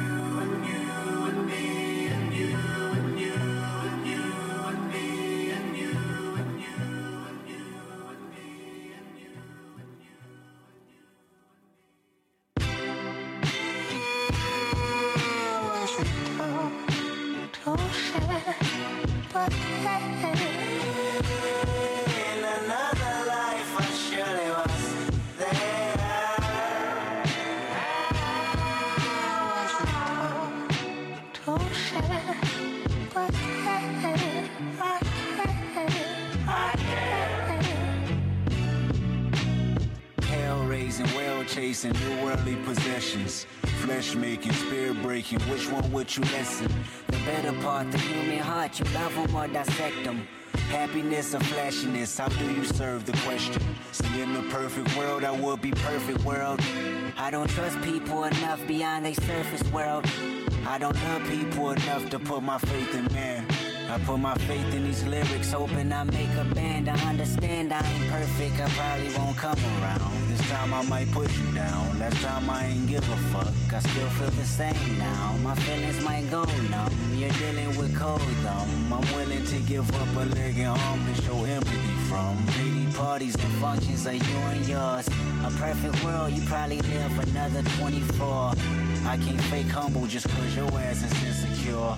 I can't fake humble just cause your ass is insecure.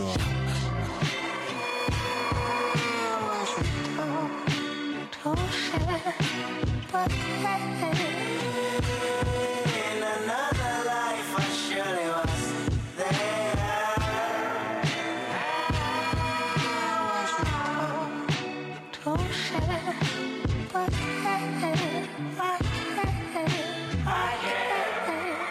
Maybe I wasn't there. Maybe I wasn't there.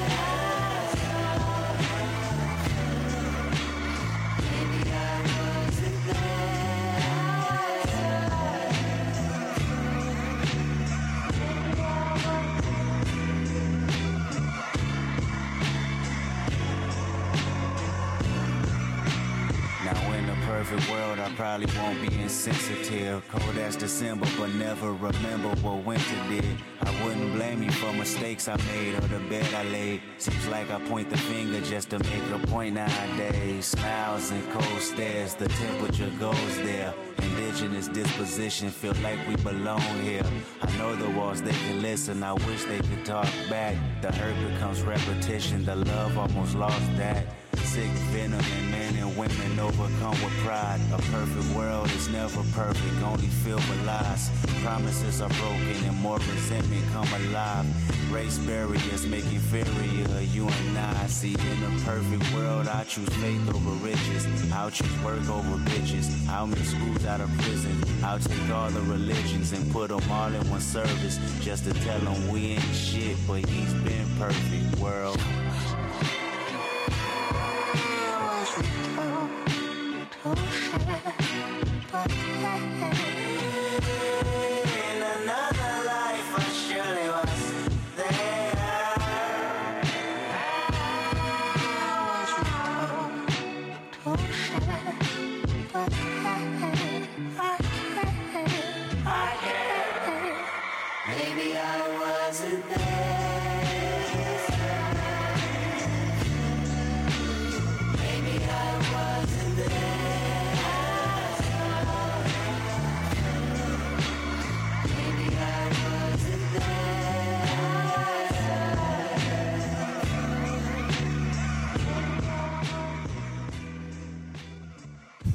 Okay, nu.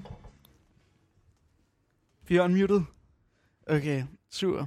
Yes, så er vi tilbage. Det var Pride med Kendrick Lamar. Mm. Vil du knytte ord til den? Eller skal vi bare straks gå videre? Jeg synes, den var rigtig cute. Jeg hørte den, da jeg var 16. Ja. Og sådan var lidt... jeg ved ikke, om heartbroken på den måde måske man kan være, når man er 16. Ikke fordi der rent faktisk sker noget, bare fordi man er ekstremt uforløst omkring et eller andet. Mm. Så... Ja, men ja, den synes jeg var cute. I hvert fald. Proletariatets diktatur. Mm. Nu skal vi snakke om... ja, okay. Demokrati. Hvordan vil det se ud i virkeligheden? Det vi har nu er ikke demokrati. Yes. Okay, super. Siger jeg. Ja, hvordan vil det se ud? Og det er jo en virkelig spændende diskussion. Hvordan vil proletariatets diktatur komme til at se ud i virkeligheden? Hvordan vil et reelt demokrati komme til at se ud i virkeligheden? Mm. Altså, vi vil jo formentlig gerne prøve at undgå nogle af de ting, der gør, at vores nuværende politiske styreform kan blive komperet til ikke rigtig har noget at gøre med demokrati overhovedet. Eller den har ikke noget. Måske netop af den grund, at det er den, der har fået lov til at overleve herhjemme. Ikke? Mm. Og det, jeg synes jo faktisk, det var rigtig spændende. Den måde, som de gjorde det i Grækenland til at starte med. Altså i gamle Grækenland, Athen. Ikke? Mm. Det, som de kaldte demokrati dengang, det var, det var lodtrækningsdemokrati.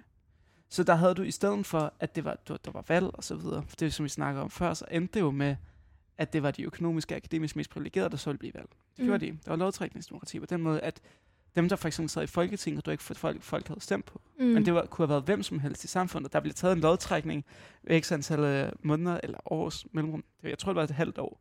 Et halvt års mellemrum blev taget en lodtrækning, og så lige pludselig var der 200 nye helt... Altså, repræsentativt, tilfældigt udvalgte folk, som der nu skulle sidde i Folketinget. Så hvis der var, for eksempel var 5% af befolkningen, som der var, altså, det ved jeg ikke, af en eller anden religiøs overbevisning, eller hvor det var, så ville der være 5% af Folketinget, der var der på den måde. Så det er muligt at gøre det tilfældigt, men hvor det stadigvæk er statistisk repræsentativt for samfundet generelt. Ikke? Og det synes jeg er en spændende måde at gøre det på. Fordi så giver du reelt magten til arbejdere og så videre. Ikke? Så du får ligesom alle fordelene ved direkte demokrati med, at i hvert fald hvis de der 200 mennesker cirka repræsenterer folk generelt, så vil de også cirka sige det samme, altså i for eksempel afstemninger, som folk ville generelt, hvis du lavede en folkeafstemning. Ligesom når man ringer rundt til sådan rigtig få medlemmer, eller mennesker, hvad er det Gallup, der gør det, og så får man en ret... Fuldstændig ligesom det der. Det minder mig om, dengang havde en mand, der hedder Poya Paksat, også shout-out til ham. Han er fucking nice. Ja, han er vildt nice. Følger på Twitter. Ja, jeg følger ham altid. Jeg kan rigtig godt... Altså, han plejede at have et radioprogram, der hed Paksats Polemik, eller Poyas Polemik, jeg kan ikke huske, hvad det var. Okay. Og der havde han inviteret dem, der havde skrevet Magteliten-bogen. Har du hørt om den der bog, der hedder? Okay, Henry. Det er måske den eneste bog i verden, du kan læse, men der er nogen, der hedder... Der er nogen fra, jeg tror, det er KU, så har de lavet sådan noget forskning i magteliten i Danmark. Og så har de skrevet en bog nummer, og så har de lavet en bog, der hedder Magteliten. Så har de lavet en bog nummer 2, hvor de så gerne ville komme nogle eksempler på, hvordan demokratiet så kunne se ud i Danmark. Og der var et af de ting, de snakkede med Poya og Paksat om. Netop sådan noget med, at det så skulle være tilfældigt, hvem det var, der skulle være vores, altså i vores parlament. Eller, jeg kan ikke huske, om de synes det skulle være et parlament eller en anden form, men det var sådan, hvor det var tilfældigt. Så. Præcis, og det synes jeg også, det er jo sygt spændende. Det er faktisk også noget, som der lidt nu begynder at komme på tale, i hvert fald som kampråd for, jeg ved, Extinction Rebellion. Snakker om borgerting, ikke? De vil ikke have, at det skal erstatte Folketinget. De vil gerne have, at det skal være parallelt med Folketinget, og det skal have noget at gøre med klimalovgivning, fordi at... Jeg ved ikke rigtigt, altså... Jeg kunne godt tænke mig, at det så skulle erstatte Folketinget. Og jeg tror på den måde, så vil, altså... Ja, så det kunne for så være en måde, man kunne overrække magten til arbejderklassen. Og det er jo på den måde, du rent faktisk måske reelt ville kunne få demokrati. I Danmark, som det er faktisk lige nu. Vi kunne gøre det næste år nærmest. Jamen, og hvad er det, der gør, at vi ikke får det? Hvad er det, der gør, at vi ikke har det system lige nu? Kultur. Kultur, men der er også massive interesser, der vil kæmpe imod det. Ja, det er altså, helt klart. Den måde, som virksomheder lige nu for eksempel kan få deres interesser repræsenteret i lovgivning, eller i hvert fald varetaget i lovgivning, det er gennem lobbyisme. Lobbyisme er ret nemt, når du har livstidspolitikere, som der sidder over mange år, kan få venneforbindelser og alt muligt med forskellige lobbyister og firmaer og alt muligt, hvad der sker bag tapetet og sådan noget.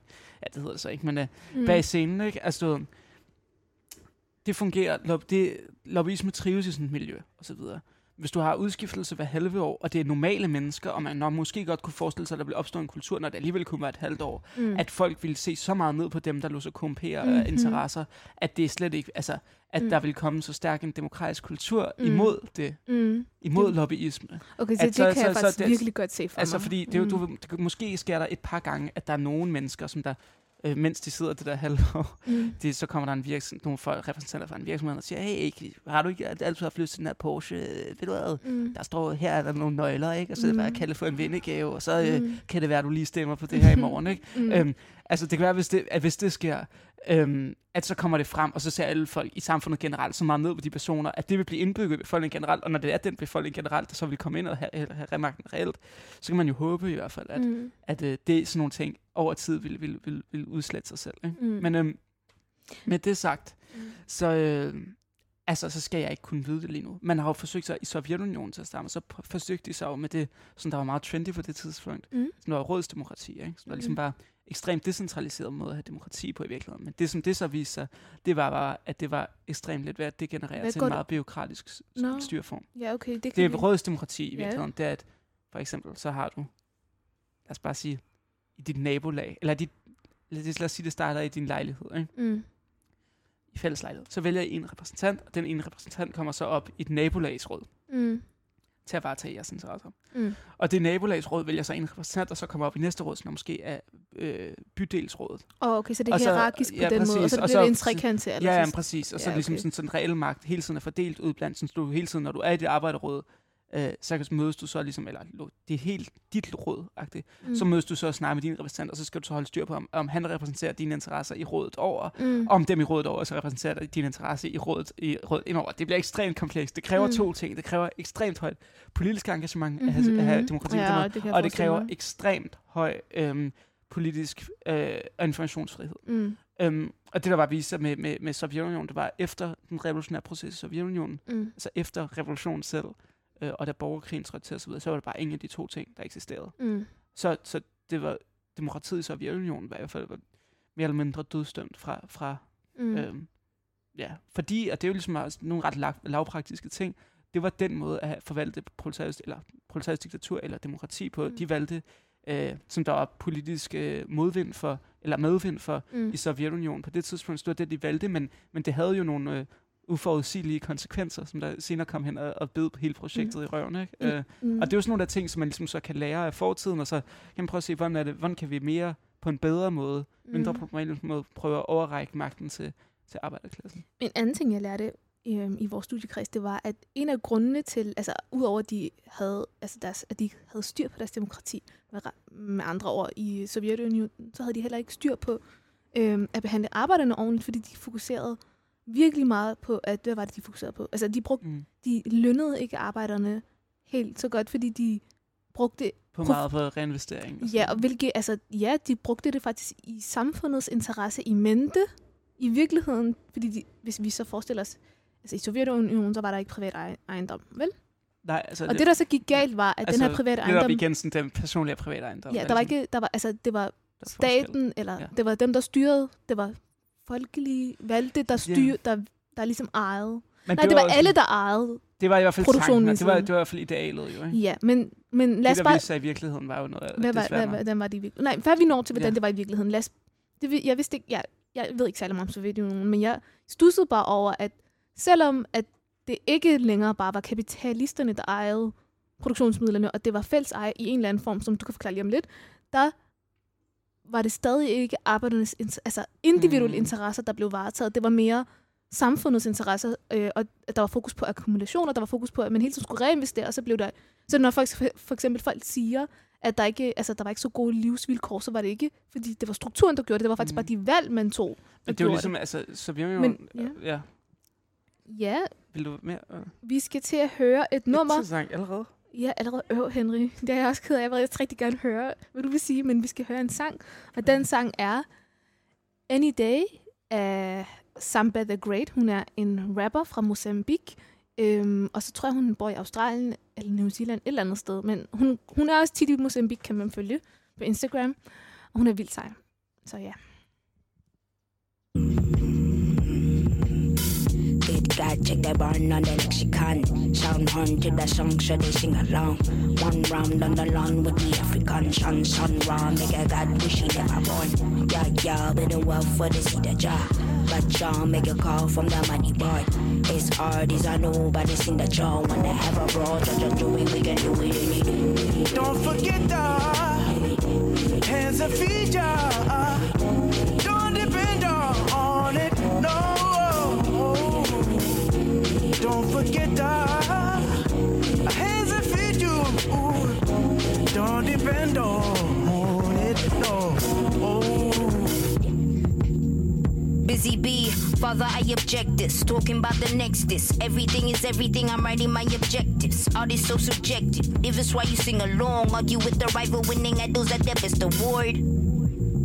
That's to your accord. Recognize my art. I don't need your praise to write the chords. Oh, smoking, all mirror shit. It's not all with no niggas in it. Rooting for the youngest who are covered in gorilla spit. Shouting we unworthy cause our families are all immigrants. Who decides the bar and who decides to raise it? Yeah, same song, sing along if you play it. Talking RN, talking legacy. All rigged up in the industry. No vision, no vision breeze. White out in on my ancestry. Don't forget the hands that feed ya.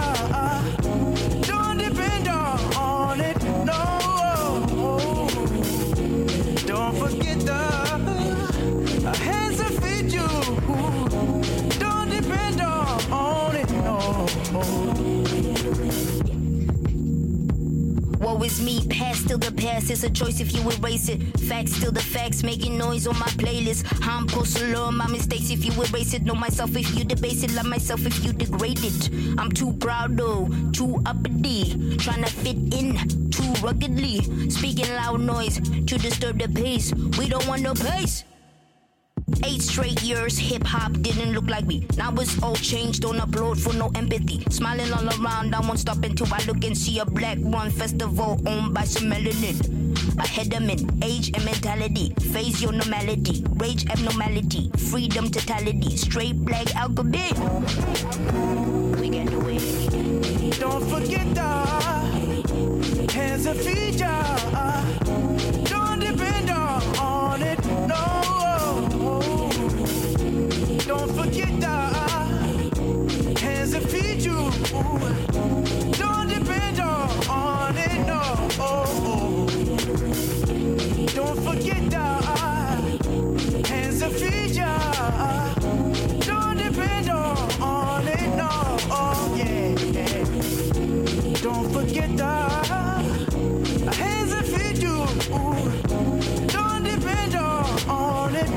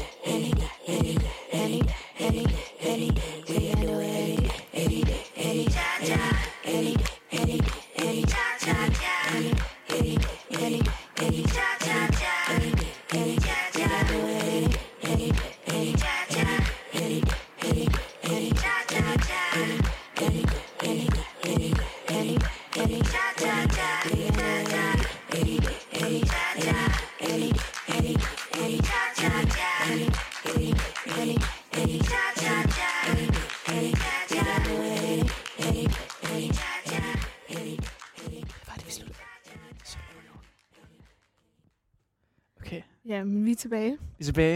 Jeg stod der og så på Henry og tænkte, hvad var det nu, vi sluttede af på? Fordi vi blev helt optaget i en anden samtale i den lille pause. Det var Sovjet jo. Det var virkelig politisk farlige ting på venstrefløjen i forhold til... Jeg ved det ikke rigtigt. Vi snakkede om... Sovjetunionen, du nævnte så de der ting med, altså, hvordan det var der, og hvordan det overhovedet fungerede i Sovjet. Og det er jo fint nok, altså det kan jeg så forstå nu her. Det er vores sidste gang 15 minutter her, vi går i gang med nu. Mm. Så ja... Jeg ved ikke, altså det var måske... Altså du er ikke enig med min forståelse? Udlægning af Sovjet? Ja, lige præcis. Eller i forhold til hvordan... Jeg vil være mere kritisk. Altså jeg tror, at du ved... Jeg vil ønske, at det så sådan ud, som du sagde, det ligesom netop var folkevalgte repræsentanter og så videre i Sovjet. Men jeg tror, det man desværre så videre, netop også gennem den måde, at det, som de kaldte for rådsdemokrati og så videre, som de forsøgte at implementere i Sovjetunionen til starten. Eller implementerede i starten. Også, man må tænke... Ja, altså arbejderrådene eksisterede i Sovjet. Inden Sovjetunionen eksisterede, der var der arbejderråd, og de havde reel magt, og det var den reel magt, som der endte med at vælte den provisoriske regering, som der var uvalgt på det tidspunkt. Mm. Den uvalgte provisoriske regering blev så valgt af et reelt demokratisk institution. Og det var så ligesom, ud af det så kom Sovjetunionen så. Men jeg vil ikke sige, at det blev ved med at være demokratisk Sovjet. Ret hurtigt, tror jeg, at det projekt lidt... Ja, det der jo er også med rådsdemokrati og så videre, det er det meget let for et parti lige pludselig at få en meget, meget stor majoritet, selvom de i virkeligheden har en meget lille majoritet. Og det gjorde ligesom bare, at Kommunistpartiet lige pludselig sad med rigtig, rigtig meget af magten. Og det vil jeg også lige sige, da Kommunistpartiet tog magten, hed de ikke Kommunistpartiet. Der hed det russiske socialdemokratiske parti. Nå, det er det. Vores socialdemokrati kom ud af præcis, altså de har så divergeret ret meget fra det siden, men det er den samme socialdemokratiske tradition, som det russiske kommunistparti kom fra. Spændende. Og de hed Socialdemokratiet, og de mente, at de var en del af den samme internationale socialdemokratis projekt, som det tyske socialdemokrati, som de virkelig meget modellerede sig selv efter, var, og som det danske socialdemokrati osv. Og det var ligesom, altså, ja, socialdemokrati, tilbage til Kautsky, som vi snakkede til at starte med, men han beskrev det som, at det var fusionen af arbejderbevægelsen og socialisme. Altså, den forening, det hed Socialdemokrati. Det var det, der betød til at starte med. I dag betyder det noget fuldstændig andet. Men i forhold til Sovjetunionen, så vil jeg sige, det man jo så, hvis du tager noget, skal kigge på Sovjetunionen i, lad os sige, 60'erne, altså, der var ikke hverken retsstat, eller, altså, det var ikke, fordi der kunne stå den mest progressive demokratiske grundlov i verden, som de havde på det tidspunkt, vil jeg næsten sige. Men det gælder ikke for meget, når det ikke var den lov, der blev ført ud i praksis i hverdagen. Fordi, så... Det generelt er noget liberale og konservative snakker om, at retsstaten er meget, meget vigtig, men retsstaten er vigtig. Så videre. Du kan jo ikke have, altså, institutioner, ellers du kan ikke have whatever. Men i hvert fald, det var der ikke i Sovjet, og det man egentlig så, det var, at partiet mere eller mindre fusionerede sig selv med alle statsapparaterne. Sådan så, at kommissariatet for tung industri, det var lige pludselig de samme mennesker, der sad der, mere eller mindre, som der sad inden for kommunistpartiets... Altså kommunistpartiets afdeling for stor industri.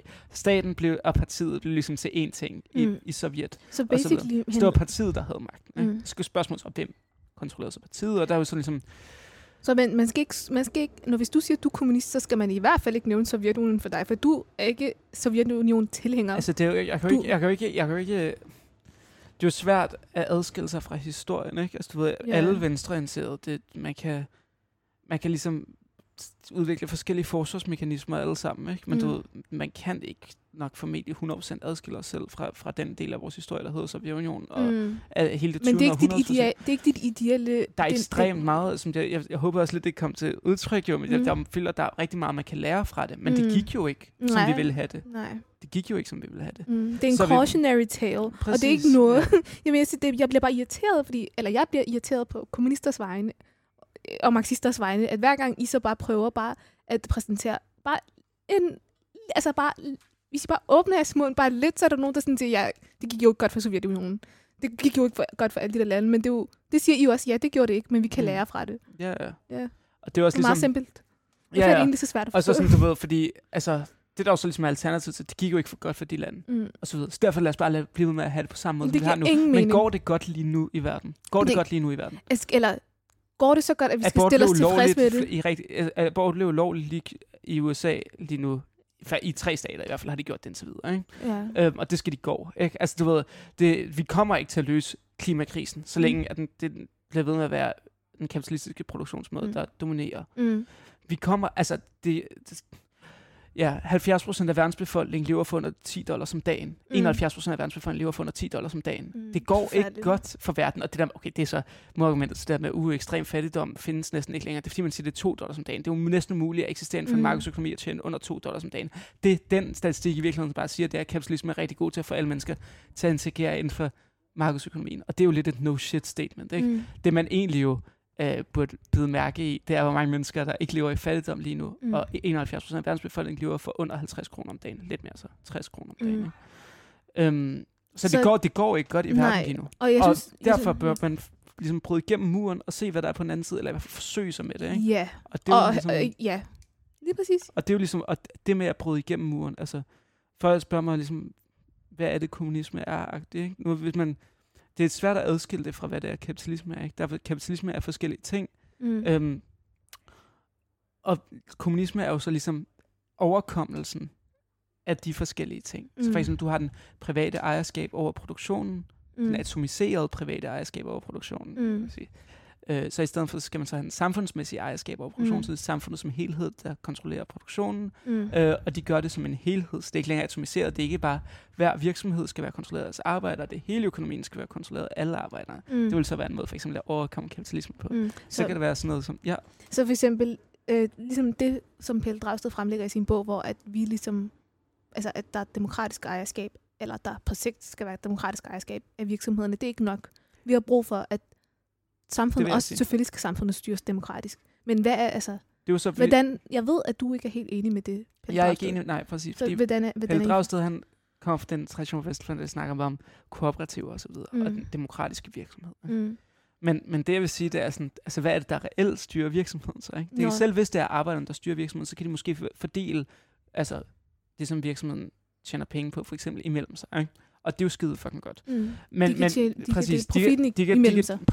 kan få mere eller mindre den fulde fortjeneste for deres arbejde på den måde, ikke? Mere eller mindre, siger jeg, for der er også nogen. De får afkastet for renterne også, eller for aktierne også. Ja, men altså, så det er ligesom, men i hvert fald, de kan få den fulde værdi af deres arbejdskraft, mere eller mindre på den måde. Men hvem er der styrer dem til at gøre, hvad de gør så? Det er jo ikke dem selv, der bestemmer det. De har ikke frihed til at bestemme det inden for det rum, for de er jo stadig defineret konkurrence. Det er jo stadigvæk konkurrence mellem forskellige kooperativer, der siger, okay, det ene kooperativ gjorde så sådan her, for eksempel whatever. Men kan du huske, at vi havde Pelle på besøg, og vi så sagde, jeg tror, vi sagde lidt... Han sagde, at det ville være anderledes i det samfund. Ja, men og han sagde også, at konkurrence ikke er dårligt. Og vi synes heller ikke, at konkurrere om noget godt er dårligt. Vi synes, at det er dårligt at konkurrere om, hvem der skal give mindst lønninger til deres arbejdere. Ja, og det er jo det, folk konkurrerer... Altså, eller præcis. Fordi det er det letteste. I stedet for at konkurrere, altså at sætte deres penge i en research and development afdeling. Et kooperativ kan jo også godt være et olie... Hvad hedder det? Kæmpe olieborsfirmas kooperativ, som der kæmpede for alt muligt, der smadrede klimaet fuldstændig. Eller det kunne være et cigaretproducerende kooperativ, ikke? Som der smadrer folks lunger. Og sådan noget. Så der er rigtig mange ting, som de ville kunne gøre, som der ville træde på resten af samfundets interesser. Så det der er tanken, det er, for at hvis du rent faktisk har et demokratisk kontrol over, altså bevidst kontrol over økonomien, så kræver det, at det bliver planlagt fælles, og så videre. Så ja, demokratisk igen, siger så. Men vi når jo ikke rigtigt at snakke nu om planøkonomi og så videre, hvilket jeg egentlig synes er ærgerligt. Jeg synes godt, du godt kan nævne det bare lidt. Jo, det er jo ligesom, okay, jeg vil sige, hvis man kan gøre det hurtigt, så ligesom at, okay, jeg vil sige, planøkonomi er ikke noget, man behøver at være så bange for, for planøkonomi eksisterer allerede. Hvorfor taler vi først om planøkonomi? Fordi det er det, der var ligesom, det er det, der vil opsige modsigelsen mellem, du har den lige nu i kapitalisme. Som der også er en af kendetegnene for kapitalismen, det er, at du har den rationelle planlægning inden for virksomhederne, og så har du den meget åbenlyse uplanlægning på markedet. Ikke?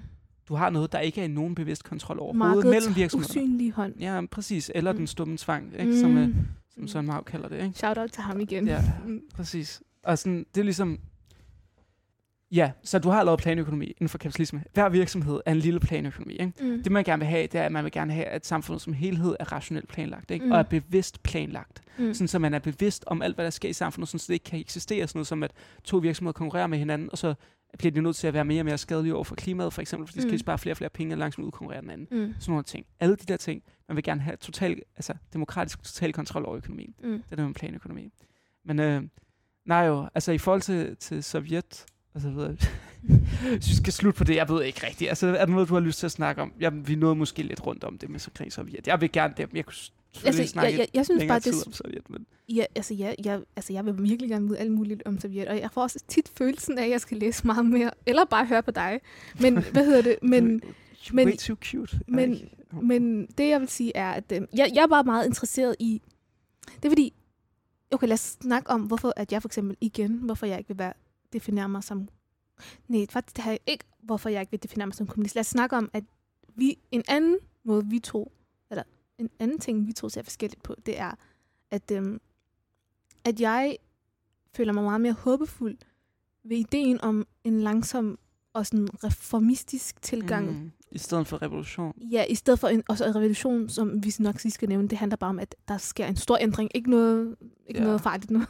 Ikke også? Ja, altså jeg vil sige, præcis. Altså jeg vil sige sådan en historievidenskabelig-agtig, så vil jeg sige en revolution af den proces, når en klasse tager magten fra en anden klasse-agtig. Som kan ske på mange, mange, mange fredelige måder. Men ja. Ja, præcis. Altså, der må jeg skuffe dig, for jeg ved ikke, om det kan ske så fredeligt. Men altså, hvis det kan ske fredeligt, så vil jeg være den første til at tage imod det. Jeg vil elske, hvis det kunne ske fredeligt. Jeg vil ikke stille mig imod, at det kunne ske fredeligt overhovedet. Men jeg tror bare, at interesserne bag det system lige nu er så massive, at de aldrig nogensinde vil opgive deres magt. Ja, vi har jo rigtig meget, eller vi har historisk erfaring med, at de ligesom har fundet, eller financed alle mulige militære herrer og så videre. Men det, jeg vil sige, er, lad os bare forestille os, at det skete helt fredeligt, ikke også? Jeg er stadig ikke for revolution, fordi jeg kan ikke lide tanken om, at der på et tidspunkt er ikke noget, giver det mening, eller at ikke noget bestemt. Uvished. Okay. Ja, uvisheden. Mm. Så jeg er mere og mere tryg ved den her langsomme progression. Det vil jeg også. Altså, men det er også ligesom, det du må tænke ligesom er revolutionsdelen i det. Det vil jo så være, at arbejderklassen så tog magten fra kapitalistklassen, ikke? Mm. Og det er jo der jo så ligesom, altså det er det der revolutionsdelen. Og den del vil jo bare være, kapitalismen vil blive ved med, den kapitalistiske måde at producere ting på, vil overleve et stykke inden i proletariatets diktatur, eller demokratiet, hvis du vil kalde det. Ikke? Den kapitalistiske produktion vil overleve et stykke tid inden der. Formentlig vil det hele tiden blive afviklet, men du skal nok få den langsomme overgang. Ikke? Altså, okay, så vi tager bare magten, men vi ændrer ikke på... Altså... Og så følger vi kapitalismen til døren. Ikke? Vi tager magten, og så følger vi kapitalismen til døren, men vi skal nok ligesom smalltalk med den på vej ud, og ligesom finde ud af, hvad der fungerer og ikke fungerer inden. Ikke? Sådan, så men hvordan er det helt præcis anderledes fra det Pelle? Fordi Pelle, han vil ikke bryde med det. Altså, han tror på, at vi basically allerede har demokrati lige nu i Danmark, og det siger vi ikke har. Så det er virkelig et spørgsmål om staten, der vil adskille mig fra Pelle, og et spørgsmål om planøkonomi, tror jeg. Okay, men Henrik, det er altid virkelig, virkelig spændende at tale med dig. Ja. Og jeg tror... Okay. Jeg tror, at... Altså, jeg tror, vi skal tale meget mere. Ja. Men jeg tror... Okay, lad os slutte af på det her. Hvis man nogle gange, og det gør jeg tit, og det er også derfor, jeg for eksempel melder mig ind i informationsstudiekreds om, hvad der kunne ske. Det kan blive sådan, hvis man nogle gange føler sig håbløs, og man ligesom bare kigger ud mod verden, især hvis man er for eksempel, altså, min mor kender mennesker, der for eksempel lever i en helt anden tilværelse, end vi for eksempel gør her i Vesten, hvor vi måske er lidt langt væk fra det hårdeste. Selvfølgelig er der mange mennesker, der har det hårdt her i Danmark. Men hvis man nogle gange kan komme til at føle sig håbløs for menneskehedens fremtid. Også apropos alt det, der sker med klimaet, som jeg ikke engang... Altså, jeg har ikke sat mig ind i det, fordi jeg kan ikke engang rumme det på en eller anden måde. Og alle, der har sat sig ind i det, virker for mig, som om de er ved at miste forstanden bare sådan stille og roligt. Så hvad vil du sige til en som mig? For du er meget håbefuld, synes jeg. Der er masser af håb. Det kapitalismen har eksisteret i 150 år. Menneskeheden har eksisteret i 300.000 år. Der kommer til at være noget på den anden side. Og ja... Det, altså, this too shall pass, og så videre, ikke? Så, okay, og med det sagt, så slutter vi af på Lay All Your Love On Me med ABBA. Yay!